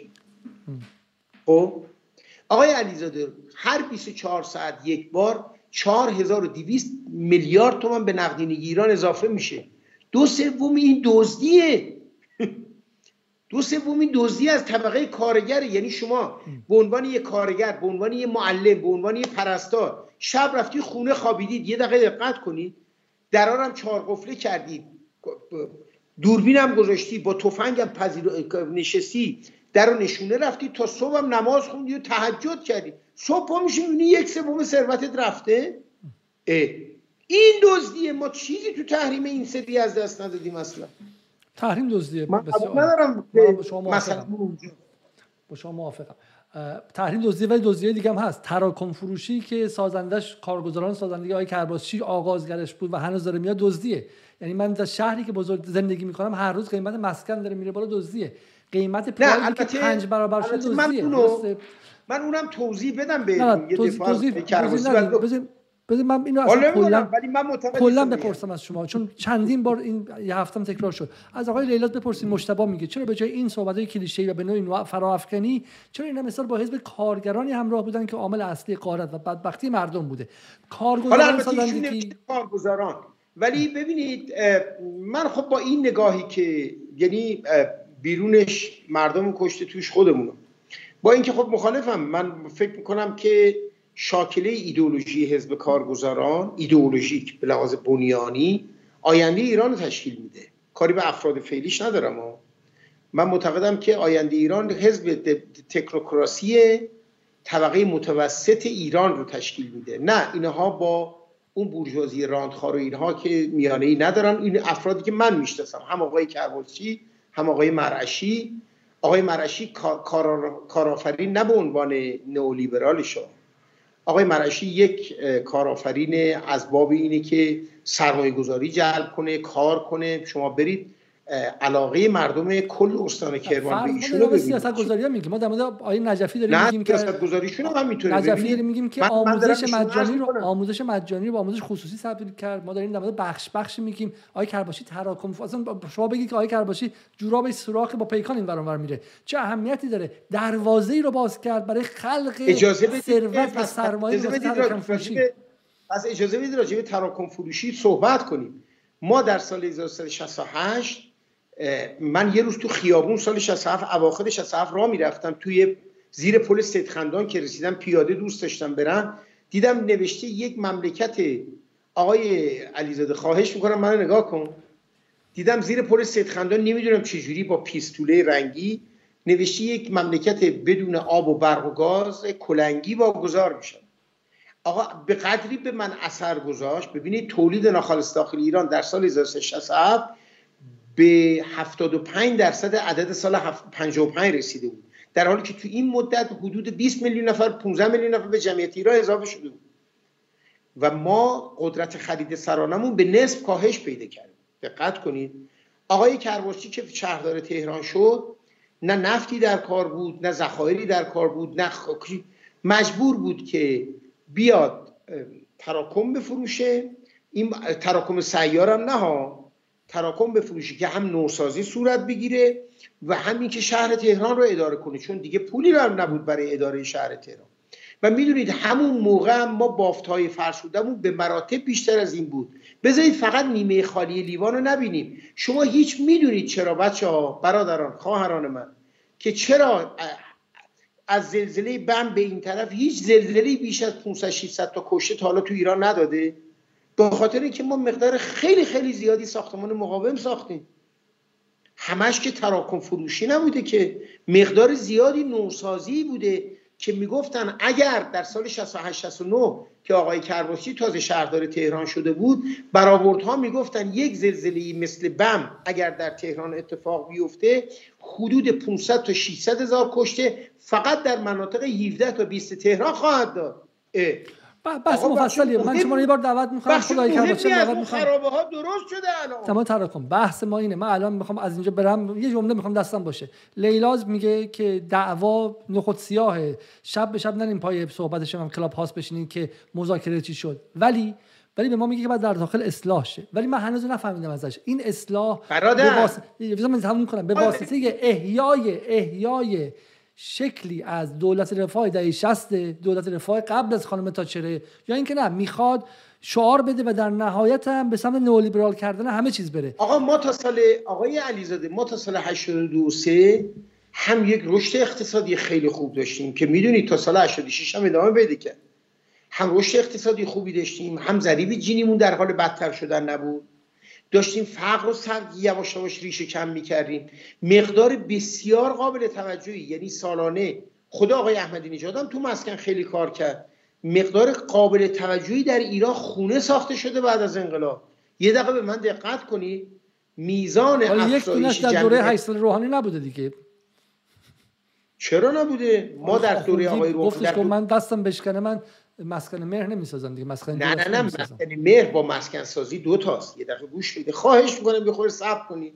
ما در دولت خود آقای روحانی در دولت خود عباس آخوندی سالانه 65 تا 75 میلیون متر مربع خونه فقط در مناطق شهری ساختیم. آقا نفرمایید این یعنی معادل اگر الگوی مصرف مسکن رو که 75 متر مربع حساب کنیم یعنی سال یه میلیون خونه ساخته شده در ایران. آقا ببینید من میگم من بدبختی میره که با فکس اند فیگرز اولا حرف می‌زنم. ثانیا این که از کسی خوشم بیاد بدم میاد نگاه نمی‌کنم ساخته شده. صاحبش کی الان؟ صاحبش کیه؟ نه نه نه. آقا بورژوازی که 75 بورژوازی فقط تو منطقه یک و دو تهران خونه می‌سازه بقیه‌اش که نمی‌سازه که. چرا نمی‌سازه؟ بقیه‌اش من میگم ما در زلزله ببین ما در زلزله کرمان که حدود 100 هزار خونه یا کاملا خراب شد یا عمدتا فقط 500 تا کشته داشتیم. آقا این فکس هم فیگرز دیگه. بسیار حالا فکس در... من من چیزی که می‌فهمم من من اقتصاد رو شما نمی‌شناسم ببین پای عدد رقم نظریه رو میفهم. نظریه رو شاید از نگاه نظری وارد میشم. و نگاه نظری من اینه که خیلی ساده است. خصوصی سازی بیشتر یا اینکه نه, نه, نه. دولت دفاع این که و این قراردادی آیه لیلا جمله آخره. دولت جمهوری اسلامی در 42 سالگی دیگه گفتن اینکه شهید و اسلام و پیامبر و ائمه و غیرم دیگه تقریبا ما هم مستهلک شده دیگه. خب مثل مثل مثل منابع منابع آب و مثل منابع دیگه مستهلک شده. قرارداد اجتماعی می‌خواد. اگرچه رئیسی با 42 درصد 43 درصد رأی اومده بالا به این انتخابات 43 4 درصدی اومده بالا ولی قرارداد اجتماعی می‌خواد. قرارداد اجتماعی هم به این شکلی که مردم تو خیابون میریزن تو اصفهان ریختن تو چهارمحال ریختن تو خوزستان ریختن تو تهران معلمات و 80 شهر ایران معلما ریختن بیرون و دارن میگن که آقای علیزاده من یه سوالی بذار بذار به روش آقای احمدی یه سوال متقابل از شما بپرسم. سیطره امنیتی جمهوری اسلامی الان که کمتر از 4 5 سال پیشه یا نه؟ پس چرا سرگون نمیشه حکومت؟ برای اینکه مردم بهبود خواهند. حرف شما کاملا درست. نه اصلا سرنگون که با شما داریم با من با من حرف می‌زنین که مالکش اعظم شناخته میشن. نه دنبال سرنگون نیستیم که. نه نه. مردم من بالاخره توشم دیگه. ببین یه آقای رئیسی اومده که بر اساس یک بیسی اومده رو کار که این بیس دیگه چاره ای جز یک اصلاح دردناک خطرناک شجاعانه و ممکنه حتی فروپاشاننده نداره. خب داره داره میره جلو. این دولت چند تا معمولیت داره. مصالحه با جهان خارج رو حل کنه. ببین در دولت آقای روحانی امکان نداشت مصالحه با عربستانی که الان اتفاق افتاده در بیفته. این نشون میده اینا درک کردن وخامت اوضاع رو. ما مذاکرات امنیتی داریم الان. حالا اینا چون منتشر شده من به شما میگم. ما مذاکرات امنیتی داریم با عربستان و امارات. ما با امارات در حال مبادله چیز هستیم که رؤسا برن حتی دیدن هم دیگه. این در حالی است که امارات هرگز دولتی اسرائیلگراتر از الان نداشته. این نشون میده این دولت کاملا عملگراست. اومده مسائل بین المللی رو حل کنه. مسائل داخلی رو متمرکز شه توش. توی مسائل داخلی متمرکز شه. کار ما در یمن و سوریه به شدت تخفیف پیدا کرده. دخالتمون پول خرج کردنمون. من اصلا بحران خاور میانه رو بحرانی ناشی از افزایش شدید درآمدهای نفتی می‌دونستم همین دولت قطر چرا فقط به جمهوری اسلامی گیر می‌دید؟ همین دولت قطر بانک مرکزی صدور انقلاب در تمام خاورمیانه شد. بعد از افزایش شدید قیمت نفت. یادتونه؟ از طریق شبکه الجزیره از طریق پول دادن از طریق چی چی؟ خب جمهوری اسلامی وقتی دلار زیاد شد همین کارو کرد. جمهوری اسلامی کمتر از همین 30 میلیارد در سوریه خرج میگم ما همه شواهد نشان می‌دهد که آقای رئیسی اومده برای نجات سیستم برای این سی بار گفتم خب. حرفی که من از شما دارم اینه این دو تا چیز موازی هن. ممکنه که سیستم نجات پیدا کنه اما از دلش طبقه بورژوای بالایی بیاد و زمان آیه بلا شما از من بهتر می‌دونید که سرمایه‌داری عاشق بحرانه. در پایان بحران جاری ممکنه ضریب جینی ایران پنجاه باشه. ممکن ضریب جینی ایران بیشتر باشه. چه میشه کرد؟ که همزمان که داریم بحران سیاست خارجی که متعلق به 300 سال تاریخ دولت ملت سازی ایرانه و من هم پاش وایسادم شما هم پاش وایسادیم با اینکه زندانش رفتید ما پاش وایسادیم اما این منجر به این نشه که طبقه حاکم بره دور خونش گیت کنه مثل آمریکایی لاتین. از این پول خب من چه مقابلش وایسم برادر شاید من که میگم که فقط با موازنه و با قدرت میشه این کارو کرد. ببینید طبقات اجتماعی که به توصیه لیلاز علیزاده نمیان بیرون رو برن خونه هاشون که اونها کارکرد خودشونو دارن در من تو زندان اوین آقای میگو بیا بگو به غلط کردم برو خونتون. گفتم آقا من نماینده من وکیل یه طبقه اجتماعی ام رهبرشون که نیستم که.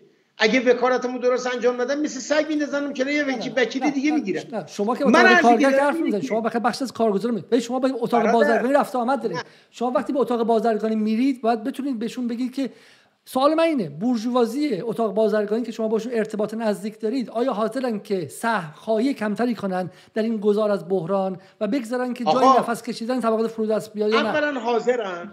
من به شما بگم چون من به اینا این جمله رو گفتم. گفتم آقا اگه ظرفی برای قارت نباشه چی چی رو می‌خوای قارت کنی؟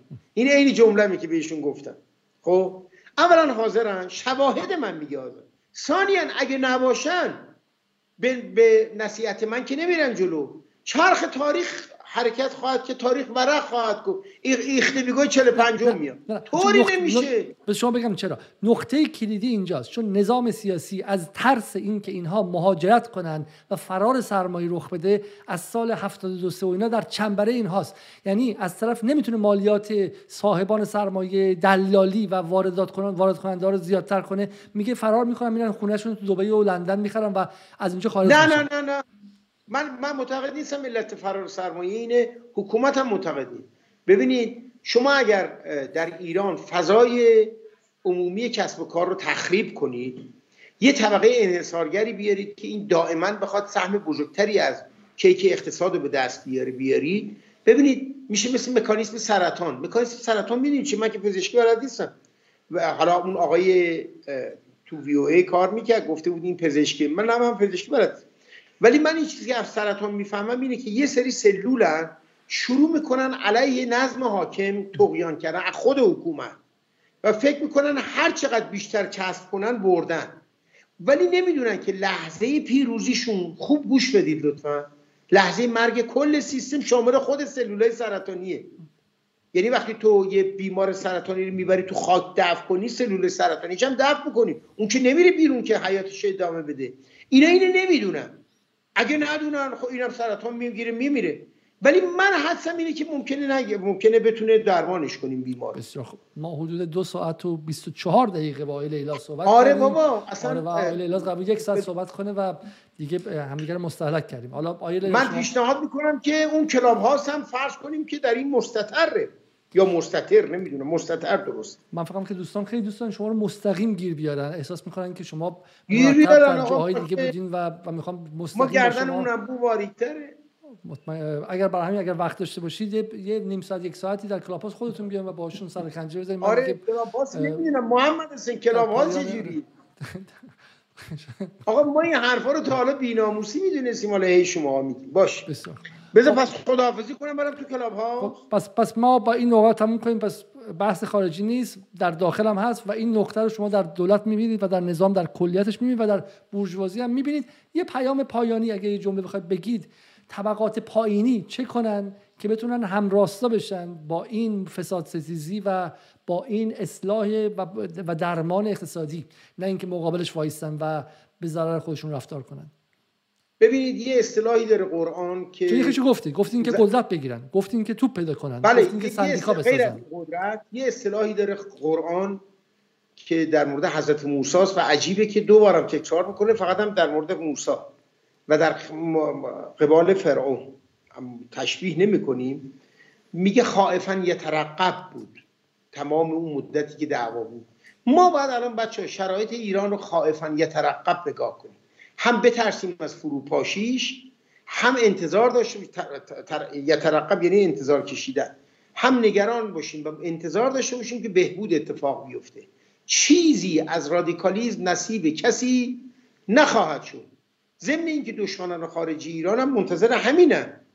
ببینید یه برنارد لوئیس بود می‌گفت ایران زیادی بزرگه و زیادی داره قدرتمند میشه. این گیر قضیه است. ها؟ مورخ بزرگی بود ایران شناس بزرگی بود ولی گور به گوش ولش بره می‌خوام به شما عرض کنم ما کاری که من می‌کنم این چیزی است که نمی‌تونم به شما واعظ غیر متعظ باشم. کاری که من می‌کنم همینه. یعنی به بهبود خواهی می‌کنم دلسوزانه. من سهم نمی‌خوام ولی طبقات اجتماعی طبقات اجتماعی که به این حرفا گوش نمیده اونو دنبال سهم خودشونن. باید ما دائما به, به حکومت فشار بیاریم ولی فشاری که کل ظرف رو نشکونه.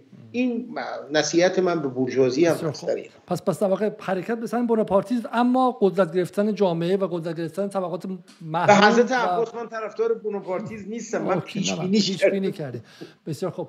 بابا این بوناپارتیزم ما از کار اخراج کرد. ممنوع تدریس هم شدیم. ولی بازم من سر پیش بینیم هست خیلی خیلی ممنون از اینکه دو ساعت و نیم خیلی خیلی با صبوری منتظر اینجا بودید. شب شما به خیر و خداحافظی کنم آقا. خداحافظی کردین شما دیگه. تا شب آره، دیگر. خدا, خدا نگهدار. خدا بای بای. بای, بای.